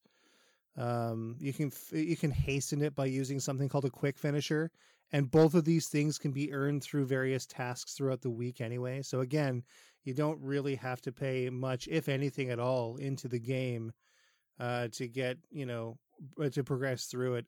Uh, you've got your typical things like you've got common, rare, elite, and super rare. Uh, typical stuff, right? And really, it all boils down to RNG. Do you get a really good ship on the outset, or do you build a hundred ships before you get something decent, right? so, That's kind of what it is. so is that the hook for you for playing it? Because I know I have that kind of similar thing with the mobile game I play. Is just the idea of eventually I'll unlock this one thing I've been kind of like wanting to get. I, I, is that what ultimately keeps you playing for hundred hours? Is just the the Yeah, yeah kind of. Uh, like I haven't gotten through all the stages, obviously, and they've got frequent events, right? So you're Uh-huh. getting new skins and new uh, new bits for your dorm and stuff like that Yeah. all the time. So it does keep it relatively fresh. Uh, lately, I've just been playing it on auto. So like my car- my main fleet, my my first main fleet, you can have up to four. Um, is like the average level is ninety, so I Mhm. can just hit um, the button up in the top of the screen for uh, auto battle yeah. and it'll just do its business and Yeah. destroy everything on the screen without me having to worry about it. Huh. Which is handy if I'm starting to fall asleep. But I've done that. I, I I've been Yeah. in bed listening to a podcast playing Disney Battle for whatever the fuck it is, and it's got Disney characters in it. And yeah, I've, I've fallen asleep a few Yeah. times like mid battle. It's yeah. Uh, obviously, I'm like the, the boat. designs, the designs. Yeah, I see what you did there. Uh, Yeah. um, It wasn't even I wasn't even attempting it, but thank you. so like obviously like all of these designs are mostly fan servicey um i sort of look past that uh for the most part and yeah the gameplay is fun enough that it keeps me coming back so you know if that sounds like something you'd be interested in azure lane is free and you can play it now on any android or ios device. Yeah, get get get in the Google store. yeah. Other than that though i haven't been playing much else. Uh, I, ha- I played this on the last stream george. You probably like this. Check this out. Got some sun- Oh, sunset riders That's a good yeah. one. it is a good one. The music in this game is fan friggin tastic it's pretty good. Um, Very good. But yeah that's more So- or less what i've been up to so, uh, what about you, Andrew? Should I should we save you for last? It, it's been minimal for me. Um, I I think last time we recorded, I did Festival of the Lost, which was the Destiny seasonal event for Halloween. I didn't do a lot of it. Um, I played a little bit of it, but Destiny's been kind of my obvious, you know. Every week I do like an hour's worth of gameplay, just keeping up with it. That's nothing new. Uh, played a little bit of Mega Man 11 on the Switch. I am not very good at it. I am on the easiest difficulty that is imaginable, and you know, I'm just trying to get through it because I'm not good at those kinds of games. I found out. Uh, I just i wanted. don't to, like it much actually I, you know, it, Yeah. it, it, it- not a big fan I, I I don't mind it, but I'm not as invested, nor am I as versed as uh, probably the both of you in Mega Man games. So for me, it's kind of a nice little time killer just to kind of like play, and I get a little frustrated at some of the you know harder platforming parts of it. But I do like the blend of unlocking new abilities to kind of utilize in other stages to make them way easier than they have any reason to be. Um, I, I dig it. I, I I like the updated graphics. I like that the fire guy is kind of like a Street Fighter character and throws Hadoukens. I thought that was kind of a nice touch. Um, I don't know. I, I I dig it, but you know, ultimately, I would be lying if I said I didn't buy it to get the amiibo. Uh, See, I- that's exactly what Sure, I, I did. love that I, amiibo. I, I ultimately, I was pissed about the packaging, but that's another conversation we'll have later. Um, Yeah. I- Yes. I, I bought it for the amiibo, and uh, the game's all right. But you know, I think now that um, you know, I've been playing it for a while. Uh, dude, man, Did, did you get that one is, yet? is that is, you want you want to come at me? Is that how we do this? You want to come at me with this? You want to come at yes, yes. come yes. at me with that? I didn't. I didn't get it. I didn't even know it was You out about yet. Amiibos? yeah, I got that one too. bullshit it's in the box though. This, this white Yeah, ass it's stupid. backboard. I keep it in the box. Mount the box to Yeah. the wall. Hold on. I I open all mine. You guys know that. Um, I didn't get that one yet. I didn't even know it was out. Um, but Dark Souls is out, so it makes sense. Have Yeah. the Shovel I didn't know when I bought yet? it either. What? The Shovel Knight Have- one did, but the uh the, the the treasure trove one has not. The one with the three Ah. villains. Yeah, that's what I'm talking about. No, I know. It's sh- like so. yeah. They- I keep they- they thinking deli- I missed out on Plague Knight and King Knight. they keep on delaying it. Like I think it's not even out till next year sometime. I think uh, most likely the Switch version of that game's coming out next spring. I think it's when we'll probably see the amiibos drop. I've had that thing pre-ordered for like almost a year now. I've been seeing a lot of games that uh, have just kind of slipped into 2019 for no real reason. Uh, yeah, I, I I've seen the same thing. It just it Like kind it keeps on getting pushed just like randomly too. It's it's kind of funny too. Like, okay, so I got uh, Penguin Wars over the summer, and uh, like I I had been waiting a while for that game to come out, but it kept getting delayed. Eventually, got to a point that it was going to be released on my birthday. I'm like, yeah, sweet. Uh, it didn't happen. No, So it got it got delayed until like September or October or something like uh, September, I think, is when it was. Hmm. Uh, so I finally got it then. But I said, man, Psyvariar Delta, I'll bet you it'll it'll suffer the same fate. It'll keep getting delayed. Guess what? guess what? It was de- Yep. delayed until March of 2019. Uh, it's been out in Japan since August. and Like, just nothing There localized. is yeah. there is no reason for that. Like, Yeah. it's already It- been delayed. I don't once or even feel like the twice. holidays that bloated. It's it's Smash Brothers, Yeah. Red Dead, um, Pokemon Let's Go, and shit. I don't even think I Sony's think- got. I mean, All of Nicalis' stuff was yeah, pushed into yeah, cause, 2019 cause, too. yeah, because Days Gone got pushed, and that was like the only other Sony release that I knew of. I think Remilore is the only Nicalis one that's left, and I Hmm. think it's still this year. But who knows? I mean, it could be next year too. Yeah. But no, yeah, for me it's just been mostly a little bit of Mega Man 11 on the Switch, uh, Destiny, and that's it. Um, you know, I, I, I, I, I think I wanted to dive into some PC games when they had the last sale during Halloween. I picked up a couple things on sale and uh, I haven't touched them, so maybe Christmas break, maybe do some Steam games. Hopefully, there's a couple of def- decent ones that've come out I want to try out. Make sure to Um, check out Zero Ranger. Zero Ranger. Okay.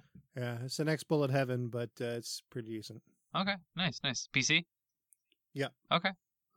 Um, and speaking of, Uh, uh, Sarah's been been hitting it hard on the Bullet Heavens. There's a few of the games that he's reviewed that I actually want to pick up on Switch now. Like, I, I kind of wait to buy things on Switch until he's come out with a review. I'm like, all right, I'll probably grab that one now because he's, and it pisses me off because I, I got Dragon Blaze, and then like a week later you reviewed um, shit.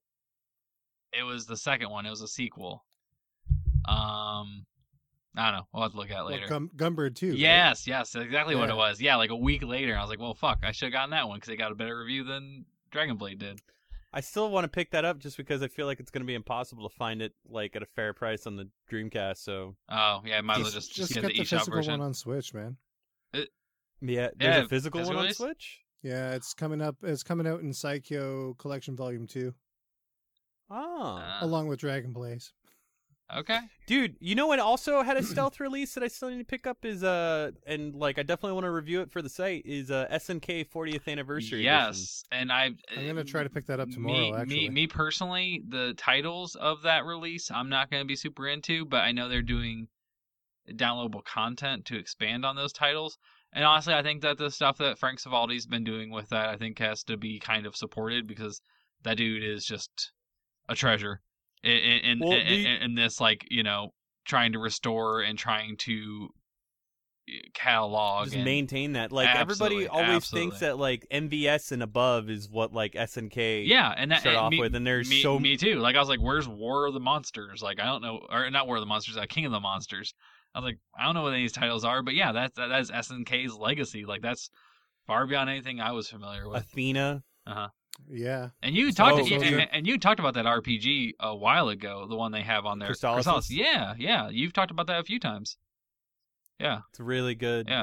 Um, a lot of those games are on uh, SNK uh, Classics Volume Zero for PSP. see, I have the Volume Mhm. One on Wii, and that has more Yeah. of the stuff I'm into, the arcade ass kind of stuff. Vol- Volume Zero was kind of a it was kind of a stealth release even in Japan, and it's kind of rare. it's like two hundred bucks these days. Damn. So uh, even when I bought it, it was close to two hundred when we bought it, but um, it, it was worth it for what it what it contained.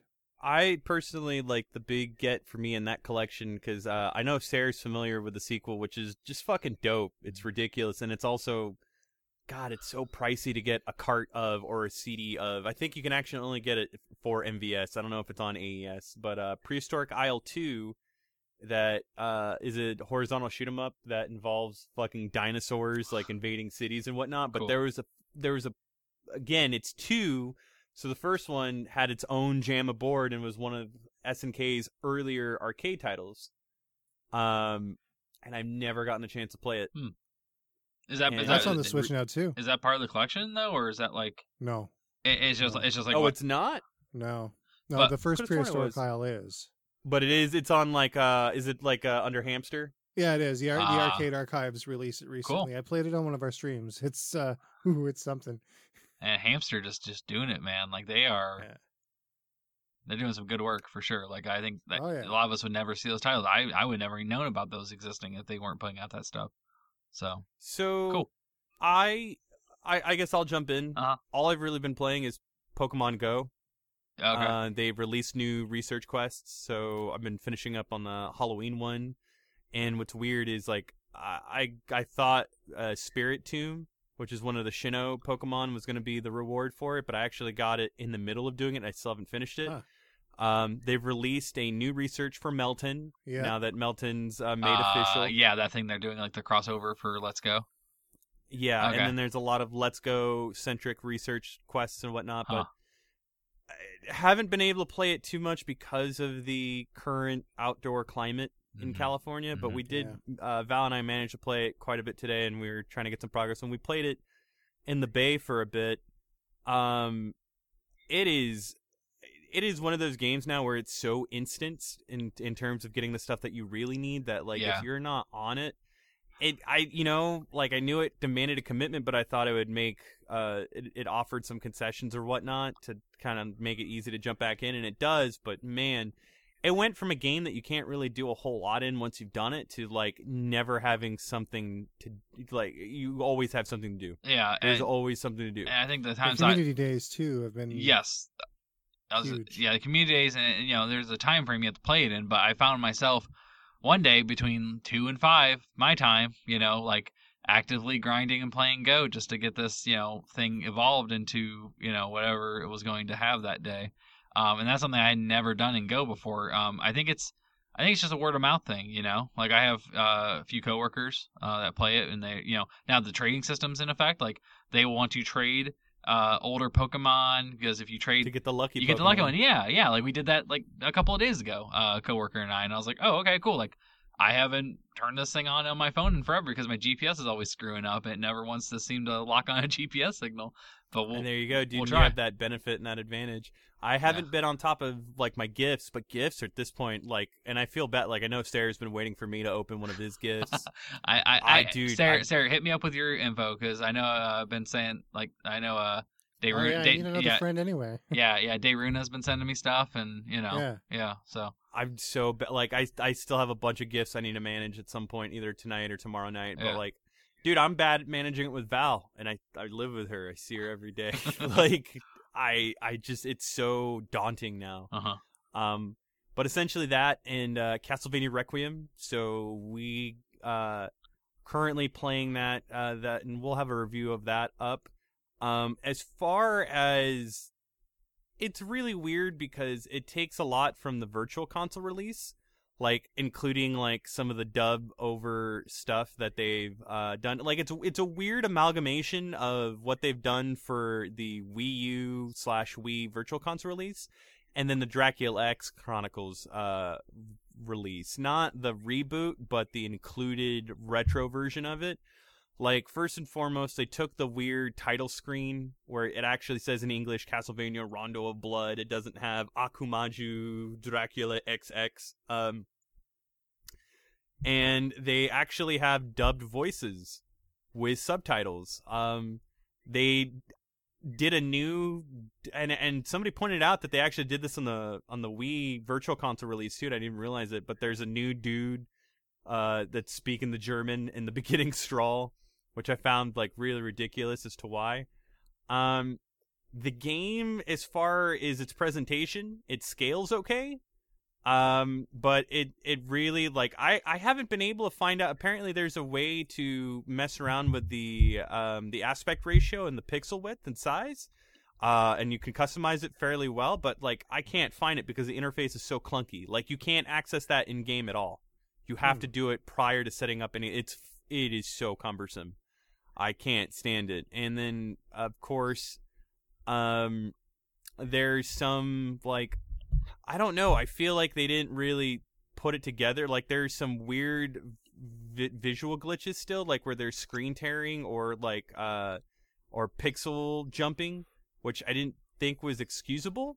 Like Yeah. for the kind of release So, that it so was, it, but like, like, they didn't really clean it up or do anything. They just kind of just like ported No. it. Yeah, that that seems it, odd. it it was really bizarre. But you know what's funny is they okay, so they did kind of clean it up. But if you play it on a if you're playing it on a pro, which I'm not yet, Uh-huh. um, but if you play it on a pro and you play it on a 4K display, and I've seen like video of it, like they clean it up. It's especially noticeable in Symphony of the Night because uh, like the the textured um, all the textures that are on polygons are like super fucking almost so clean that they look like they were shopped in. Like Hmm. it's weird because they didn't clean up they don't clean up anything else everything else is still fairly pixelated and and very accurate to its original form uh, uh formation but you know i mean they're great games they still play really well the trophies um are really just that and and then basically getting these games together in a package is really nice Mhm. um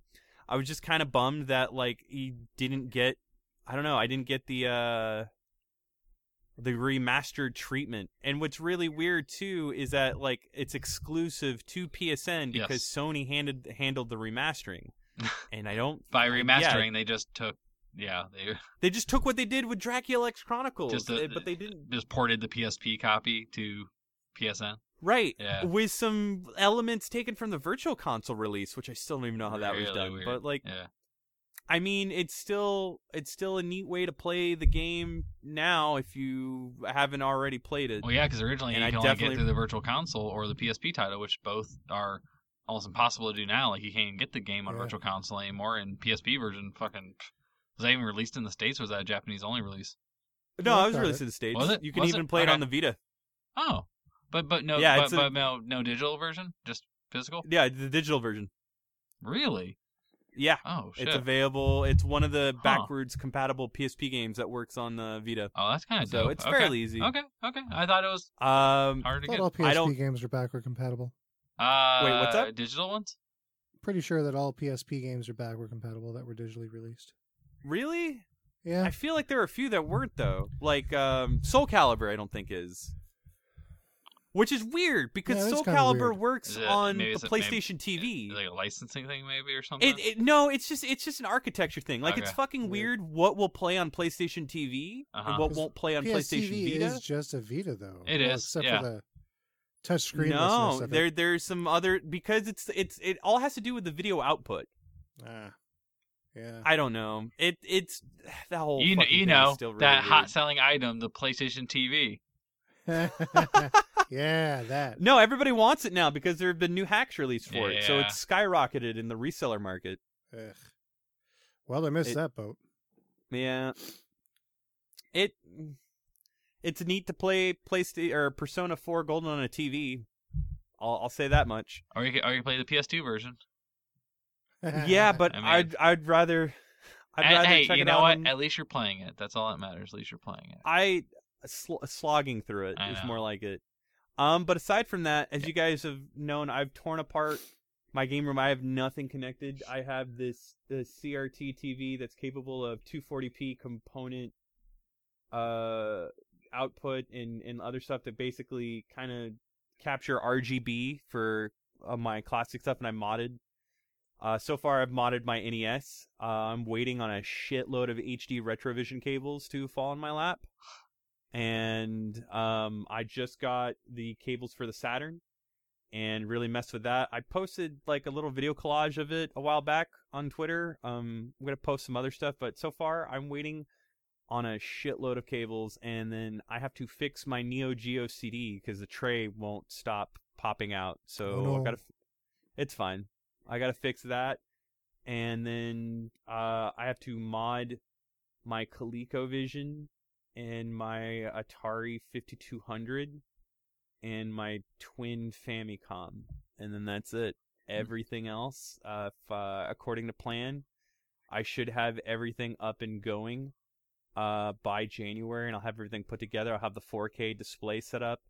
Um, I've already got my Xbox One X and my Kinect adapter, which I've managed to fucking wrangle. Uh, the, the Kinect. What's that?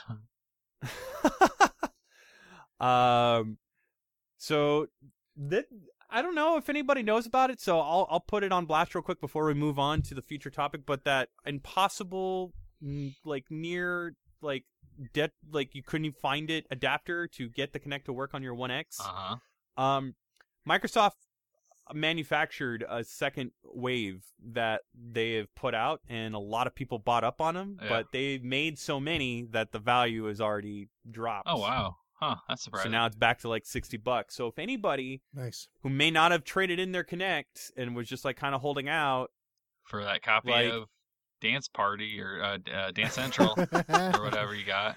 no motherfucker. But if they were holding out on like, hey, you know, because like maybe you want to use Cortana, maybe you don't want to play like, or me, I would love to play such classics as Fru or Fruit Ninja 2 Uh-huh. or uh, Crimson Fighters Dragon. Uncaged. Yeah. or some I dude, I just I like that the Kinect is there and there's some Kinect functionality. Like I don't know about you, but like I really enjoy the fact that I can pet the giraffe in Zoo Tycoon. I never got Okay. Milo, so I was automatically like against it. Like I couldn't scan in my skateboard or whatever they had in the demo thing. So fuck them. Yeah. Yeah. I didn't, Yeah, they did so not it's gonna be an promise. extra power supply in my setup, but Uh-huh. um I I looked up some other power options and then basically that would be it. I I've already got the PlayStation 2 um the GameCube I was messing around with tonight because everything's gonna be half component, half S video, and so far I've been getting like kind of weird visuals with S video with the GameCube, but so far everything looks pretty cool. I'm I'm gonna see if maybe I I read that Monster cables for the GameCube for S video are the best cables. They're actually just as good as not better than OEM. Hmm. And then that's kind of like where I'm at. So I'm I'm still everything's just sort of out on the floor, but I have way more room now that I've moved around some stuff and added some new furniture, like more room than I thought I had. So VR is gonna definitely be fucking fun. Um, and we picked up I don't know I talked about it before, but uh, virtual reality and some other uh VR titles. But Tetris Effect I can't wait, and I still have some unfinished business in Rez, so I'm just excited to get. Oh, and I picked up Resident Evil Seven for PlayStation uh, 4 this time. I traded in my Xbox One copy, Nice. so gonna try to get that VR Some experience, VR stuff. and yeah, then that'd be cool. that's pretty much it for me and what's in my console or, or lack there. Ugh, excuse me, lack thereof. Oh, it smells Mm, like tasty. mm. God. Fuck this pollution. Um. Anyway, yeah, I The think it's time to move on. like to, a meal. Right, Jesus. Uh, I think it's time to Mm. meet. Uh, Christ. Uh, get to our feature topic. W- welcome, Um, feature topic. Hello, how are you, feature topic? Yeah. Hi. What's Ni- going on? nice to meet you. um, Kind of want to just go ahead and dive into uh, whether or not we need E3 anymore. So let's get into that. Feature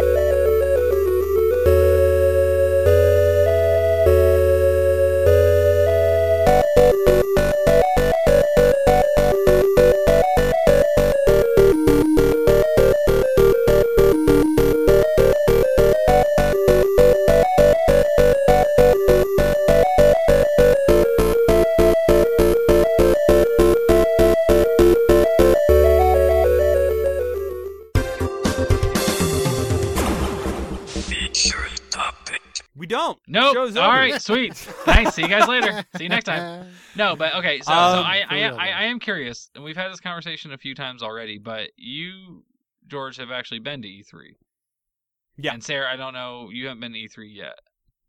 I I had no interest really of going to E3, and now that it's open to the public, I really don't have any interest in going to E3. But that being said, are we just saying this now because now it's open to the public? It's not a big thing anymore, so now we can just say fuck E3, or like what is the like overall? Like I love E3 that time of year. Like that to me, that's like Super Bowl for sports fans. Like I love getting ready for E3 week. Like I love the excitement around it, the the fever of like people like, oh man, they're gonna announce new stuff. Like I like it. It's actually exciting to get you know like pumped for it.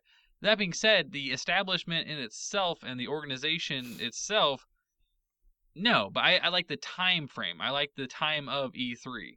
But but like to me, I, I we had this conversation. You were talking about the topic. I was like, we're just saying that now because it's open to the public. And now we're just gonna be shitty about. It. Like, well, fuck E3 now. You know, fuck you guys. You guys open to the public. No one cares. It's not a big thing. No. But is that? I mean, I, we're not being jaded by saying all this. It's actually legitimately maybe not necessary. I think it's genuine. Okay, so and you and I, we've gone, we've had our roundabouts. I, I'd be lying if I said that, like, I think that what really brought this about was Sony's decision, as we mentioned before. But I think the public had something to do with it. Yeah. Well, I mean, because Nintendo, little, N- yeah. Nintendo was still a part of E3, albeit it was just they have booths set up for their one game they're demoing at that event. Otherwise, announcements and everything else they are in control of. It's just them taking control of the excitement of their product, but they're still there at E3. So yes, Right. So so so so so But, so, so like, I Sony possibly to pulling the same or thing less, I think more or less Sony is going to kind of capture that before, but I'm I'm looking at it from a practicality standpoint. Okay.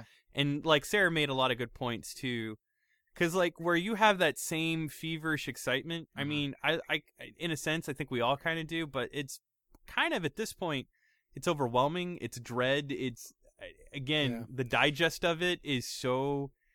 And It- we already it- we already talked about this before too. The whole spoiler culture of things. We're figuring out what's going to be out on uh, at E3 Before it even, yeah, time. that, you know? that's a good point. That was a so big that part sort of, of, that definitely stifles the excitement that uh, most people would have for such an event where big announcements are going to be made when we already know what announcements will happen. Uh huh. But when you've got such a large player as Sony not going to an event such as this, what's left? It just becomes a Microsoft show. Yeah. And you know, Well- and, for me, like I think that the reason why I get so excited i- i- about E3 in that week is because a lot of the outlets that I like, you know, following will be there and they'll cover it. So it's not so much like E3 in itself. It's obviously the trailers, the new games announced, that kind of thing. And then I like, you know, I, I personally am a fan of Giant Bomb's, you know, dozens of hours of podcasting they do during that week and it's kind of spawned some of the best moments in my opinion on the internet of just like really like crazy E3 moments. Like that's still a thing, right? Like E3 moments, like just crazy E3 moments and I just feel like we'd be losing out on that if there wasn't a place where they could actually do it. Because it's I think because because I- because it's, it's so controlled, right? Like Nintendo has pre-recorded things they they like you know dole out at their own time, their own leisure, and then Sony will probably do much of the same. I don't think if Sony does anything around E3 week, it won't be a live in their own venue kind of a thing like a PlayStation experience. I think it'll just be pre-recorded stuff like Nintendo does because it works well. But I it, I think I want to point out though that uh, the biggest moments out of E3 were actually at Sony pressers when they announced Shenmue 3, for example, uh huh. and when Last Guardian was finally uh, like given a, a firm date.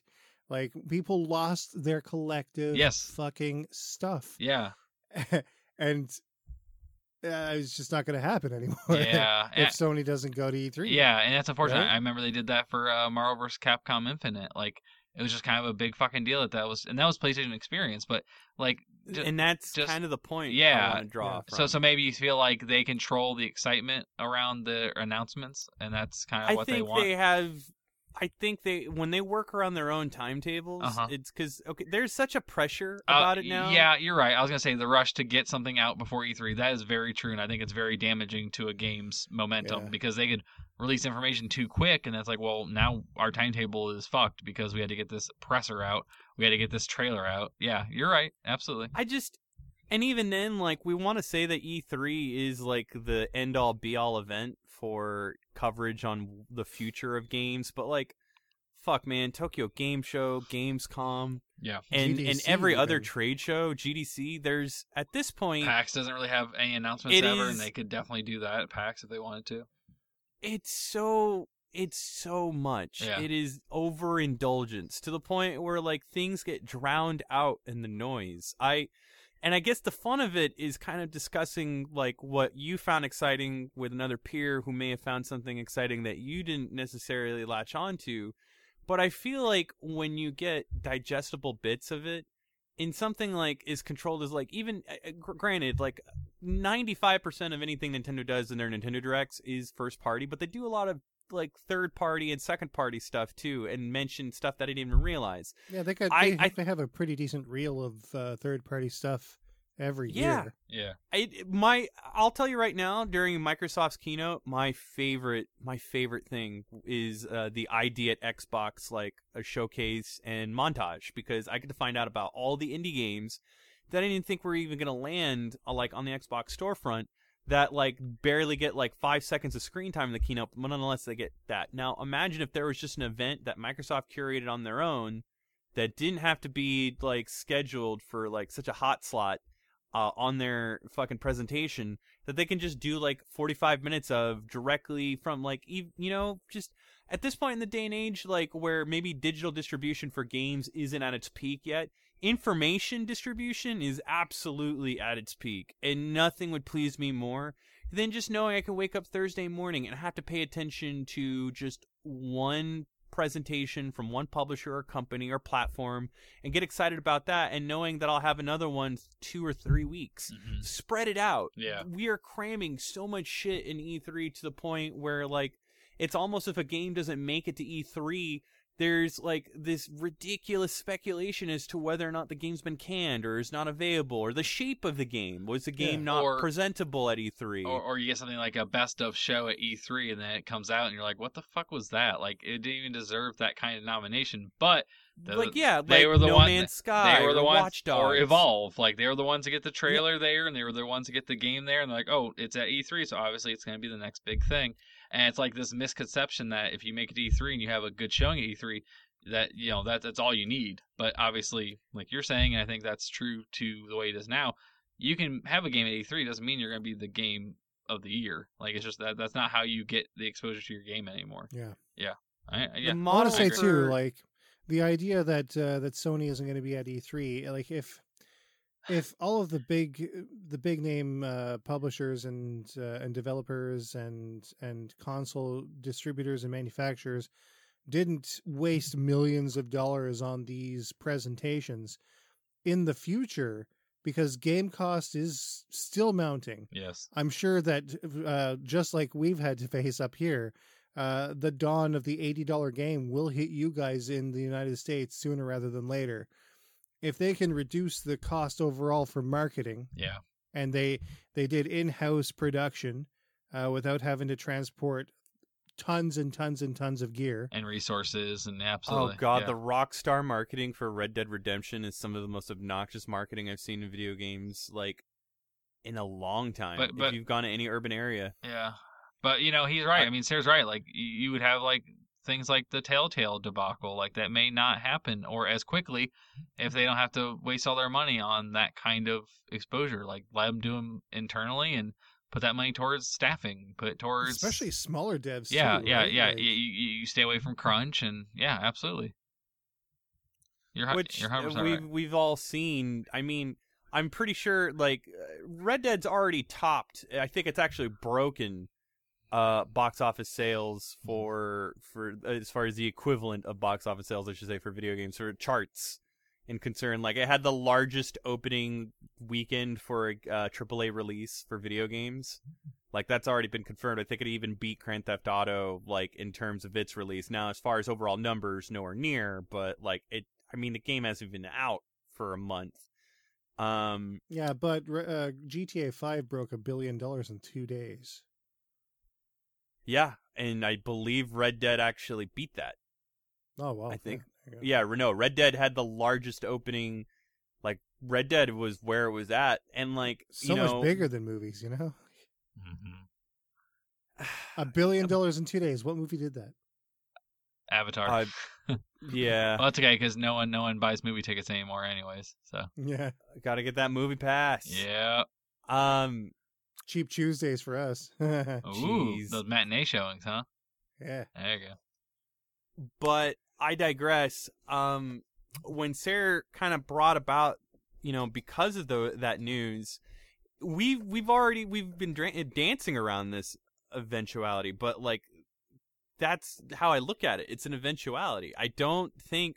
I think at this point, the medium is growing at, at such a point in in especially its reach that like E3 in comparison seems a bit archaic. Like I don't know. I I mean every other keynote or or presentation or anything that's dictated is usually done in a very controlled like uh, just somewhat of a seamless like a seamless press event or something like just done and, and fed into in a way that still has spectacle and pageantry. But E3 kind of lost that along the way. It's it's just fucking bloated and and filled with uh, so much noise. Like to the point where and and not only that, like granted, if they want to make it more accessible to the public, I mean, they could do so I- don't know. I, it's not even easy to write about E3 anymore. That's why we stopped doing it. We just talk about it now. Yeah. But like, at, E3 is already digested at such a weird pace that like, I feel like the only people that do have their finger on the pulse are the people that are already there in the scene. That's their job to have that. And even then, they're they're not even doing it. As It's talked like, about, uh, like we can report from home. It's like when you overcompress audio trying to reduce your file size. What do you you get a loss of quality and a loss of definition. Uh, if you just keep compressing the same talking points and and regurgitations, what do you get, right? Uh, j- just on that sort of merit. Um, I want to say that the main reason why we're seeing this kind of uh, a changeover, I think it's been you're right, a slow decline. Uh, but I want I want to say that I I think I can trace it back to 2006 with the rise of Twitter and Facebook, social networking in general. I think is what's contributing more and more to the uh, uh, to the, the general decline in, in quality out of out, out of E3, right? Mm. I want to say that that's probably it because, like, I remember pre two thousand six when the internet was uh, was a little less wild. Uh, you're right. E3 was a big deal. I remember watching that shit on G4. Yeah.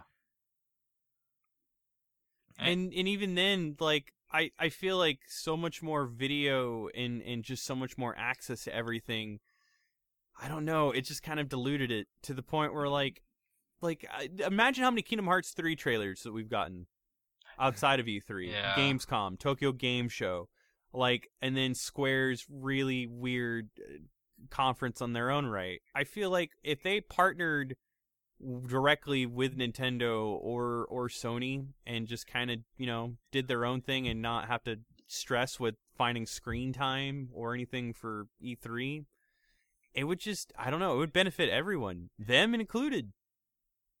Like them them absolutely I don't know.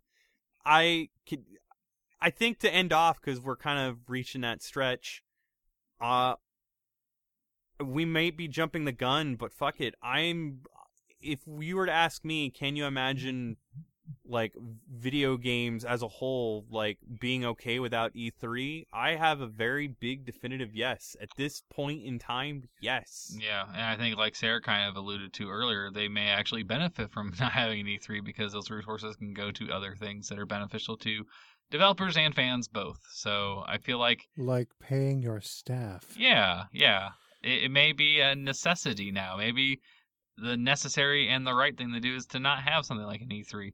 Like I think that we've gone to PAX in the past, and I don't think you'd ever say that they spent a lot of money to market at PAX mm-hmm. because PAX pretty much didn't allow it.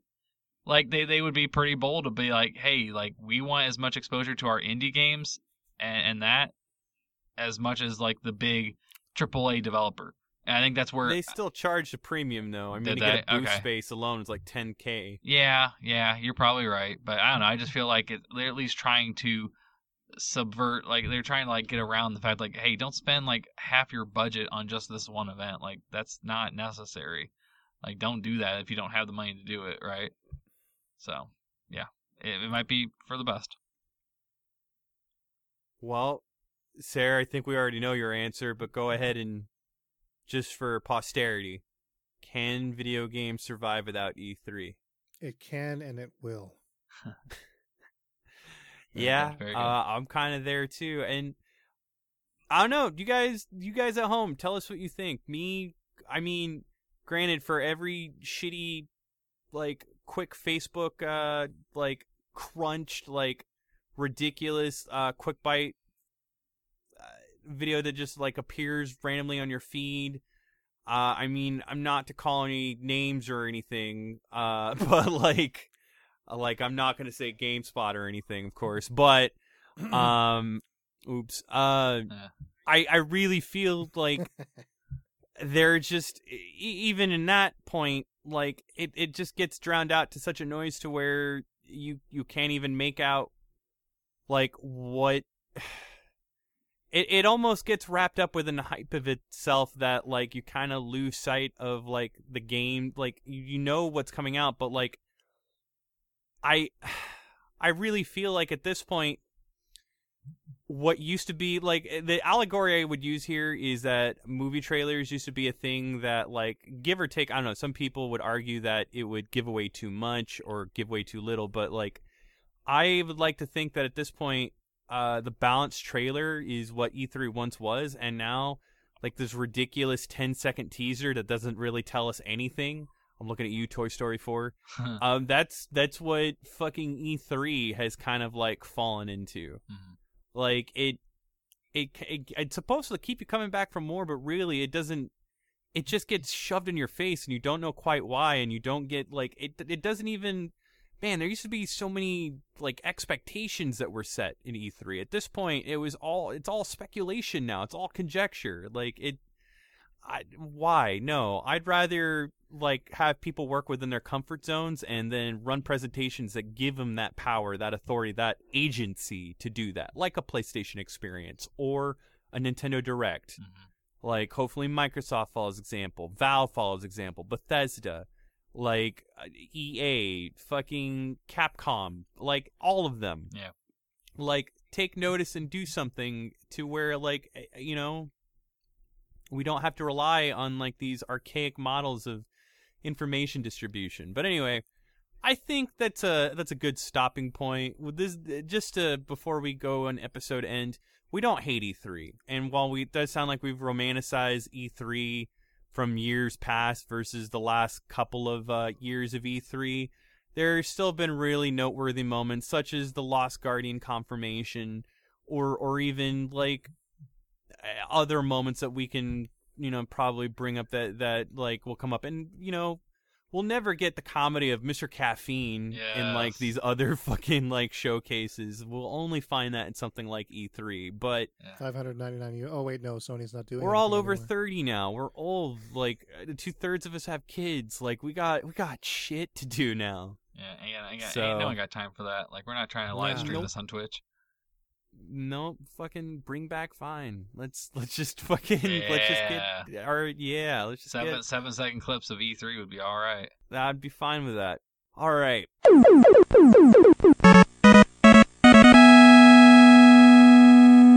This is episode 114 of Press Pause Radio, and if you've liked what you listen to, and apologies that we all sound groggy and tired, age does that to you, and pollution. And end of the year, Um, yeah, can- yeah, especially the pollution Yeah. part.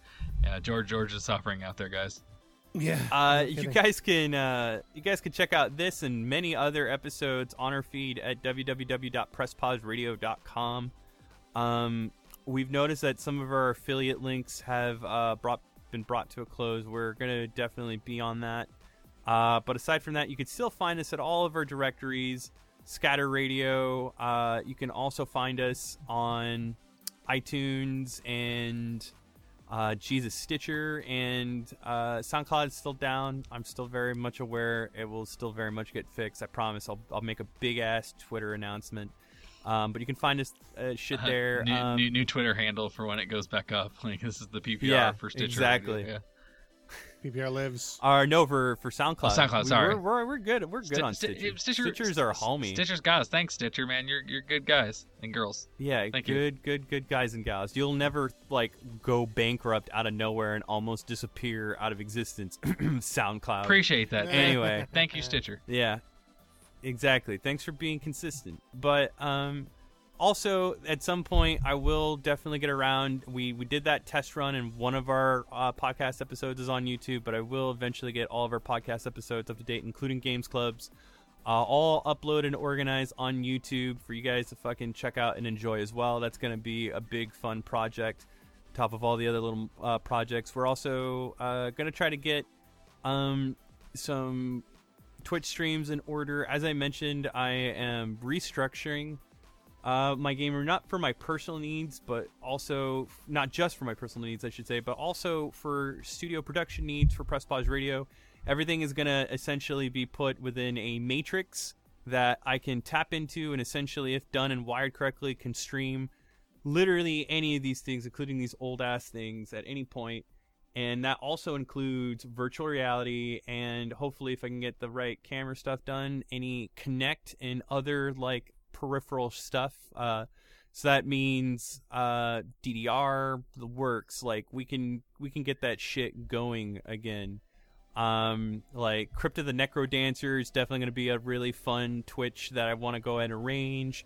Uh that BurgerTime uh twitch that i've been planning to try to beat a world record and some other stuff that both me and Sarah have been workshopping and Andrew like we we definitely want to go ahead and try to get that all situated.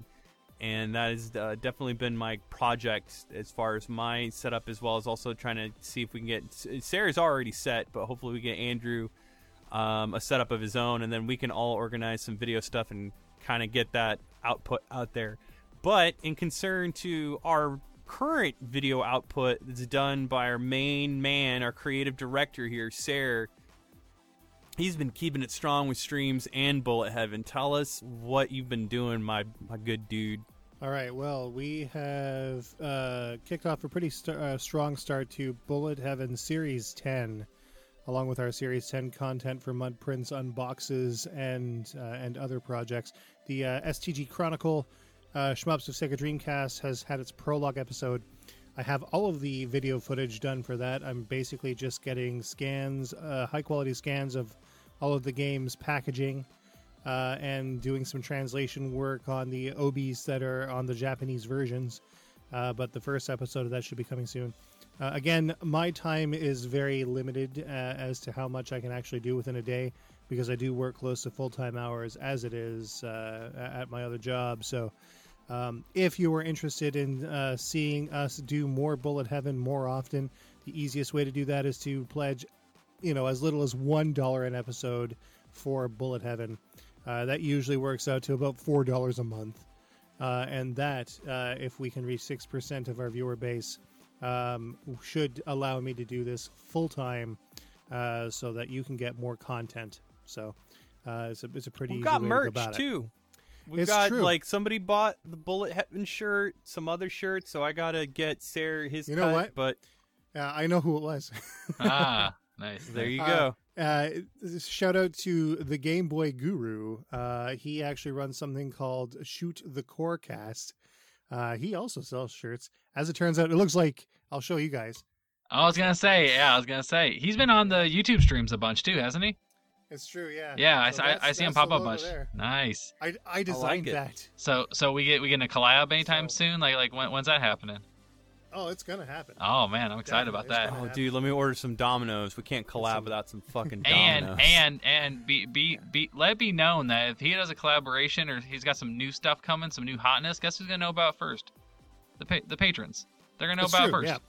and uh, you get e- exclusive content over there as well. Uh, I know that uh, our patrons figured out what that scrambled image was on Twitter. Sure did. Uh, I did. I, Toast knows. I got the exclusive scoop. Yeah. It's true. I ain't telling no it's one. true, and uh, and yeah, I, I'm not saying what it is here. You want to know what it is? Dollar an episode. Come on over. We we we we'd love to The have you knowledge over. can be yours. Okay, but when are we gonna play Trevor McFur? That that would be. I just want to play Trevor McFur with you. I want to be in a bullet heaven, and that's all I want to do. I bought uh, AV cables, but then I realized that Retro Access made RGB cables for the Jaguar as well. So There you go. I need to reach out to them, see if they can send over one of them cables, and uh, then we're in business, right? I'm going. I'm going the route of S video for my Jag, and so God, far I hate been. that fucking system. Oh my god, so it's so so, bad. so if Sarah gets enough patrons, uh, we'll have a drive to where he has to play all the Jaguar games. I did um, a stream dude. for the Jaguar. Actually, No, no, it was bad. Yeah. It was bad. Ugh. I don't know, man. I don't know. Uh, there, there's some, there's some gems. Yeah, I want to play Defender 2000. Splatter That's one that I Splatterhouse and nothing else. That's the only thing I can think of. It's PC Engine, isn't it? Splatterhouse? yeah, Oh, really? Splatterhouse is not on the Jag. I thought it was. I think, I think what you're thinking of is uh, Kasumi Ninja. All, like there's that with the Scots dude who uh, flashes a fireball out of his dick. Uh, nope, Um, that's not still the greatest- That's not the one. I don't know. I'm just spitballing here. Bubsy, an exclusive God. version of Bubsy. okay, that, that's probably what it was. Yeah, actually, that's that's it. Air cars. Um, Atari carts. Can't forget Atari carts. fucking, um, uh, nah, man, uh, Cybermorph. Cybermorph. Um, who taught you how to fly?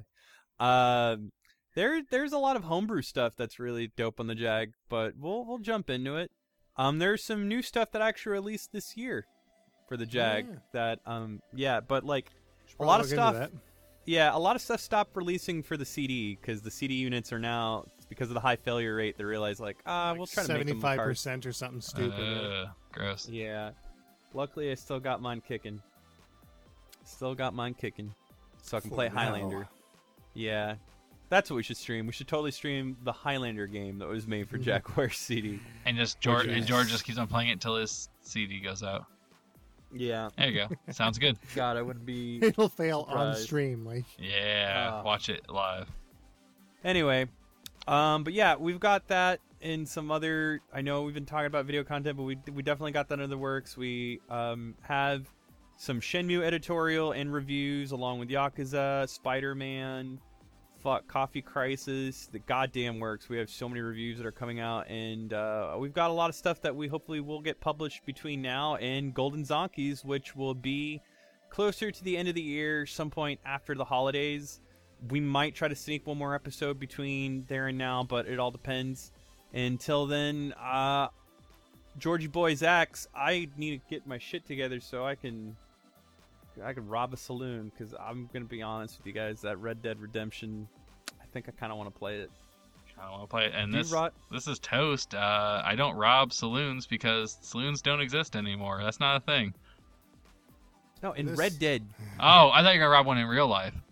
Oh, no, no, no, no. Oh, There's actually a saloon in Colombia. Oh man, I wondered that it's a tourist trap though. yeah. yeah. Colombia's like a local dude. They make the best candy corn though. Let me tell you, it's Oh God, rob that saloon. Rob rob the fuck out of it if they got candy corn. Fuck out of here with that Nice. shit. Gross. And uh, this is the original Sarah. I have to take a wicked seventh gen video game console. mm. Oh, he- those puns. He's he's punning it again. Okay. All right, you go. You go do that.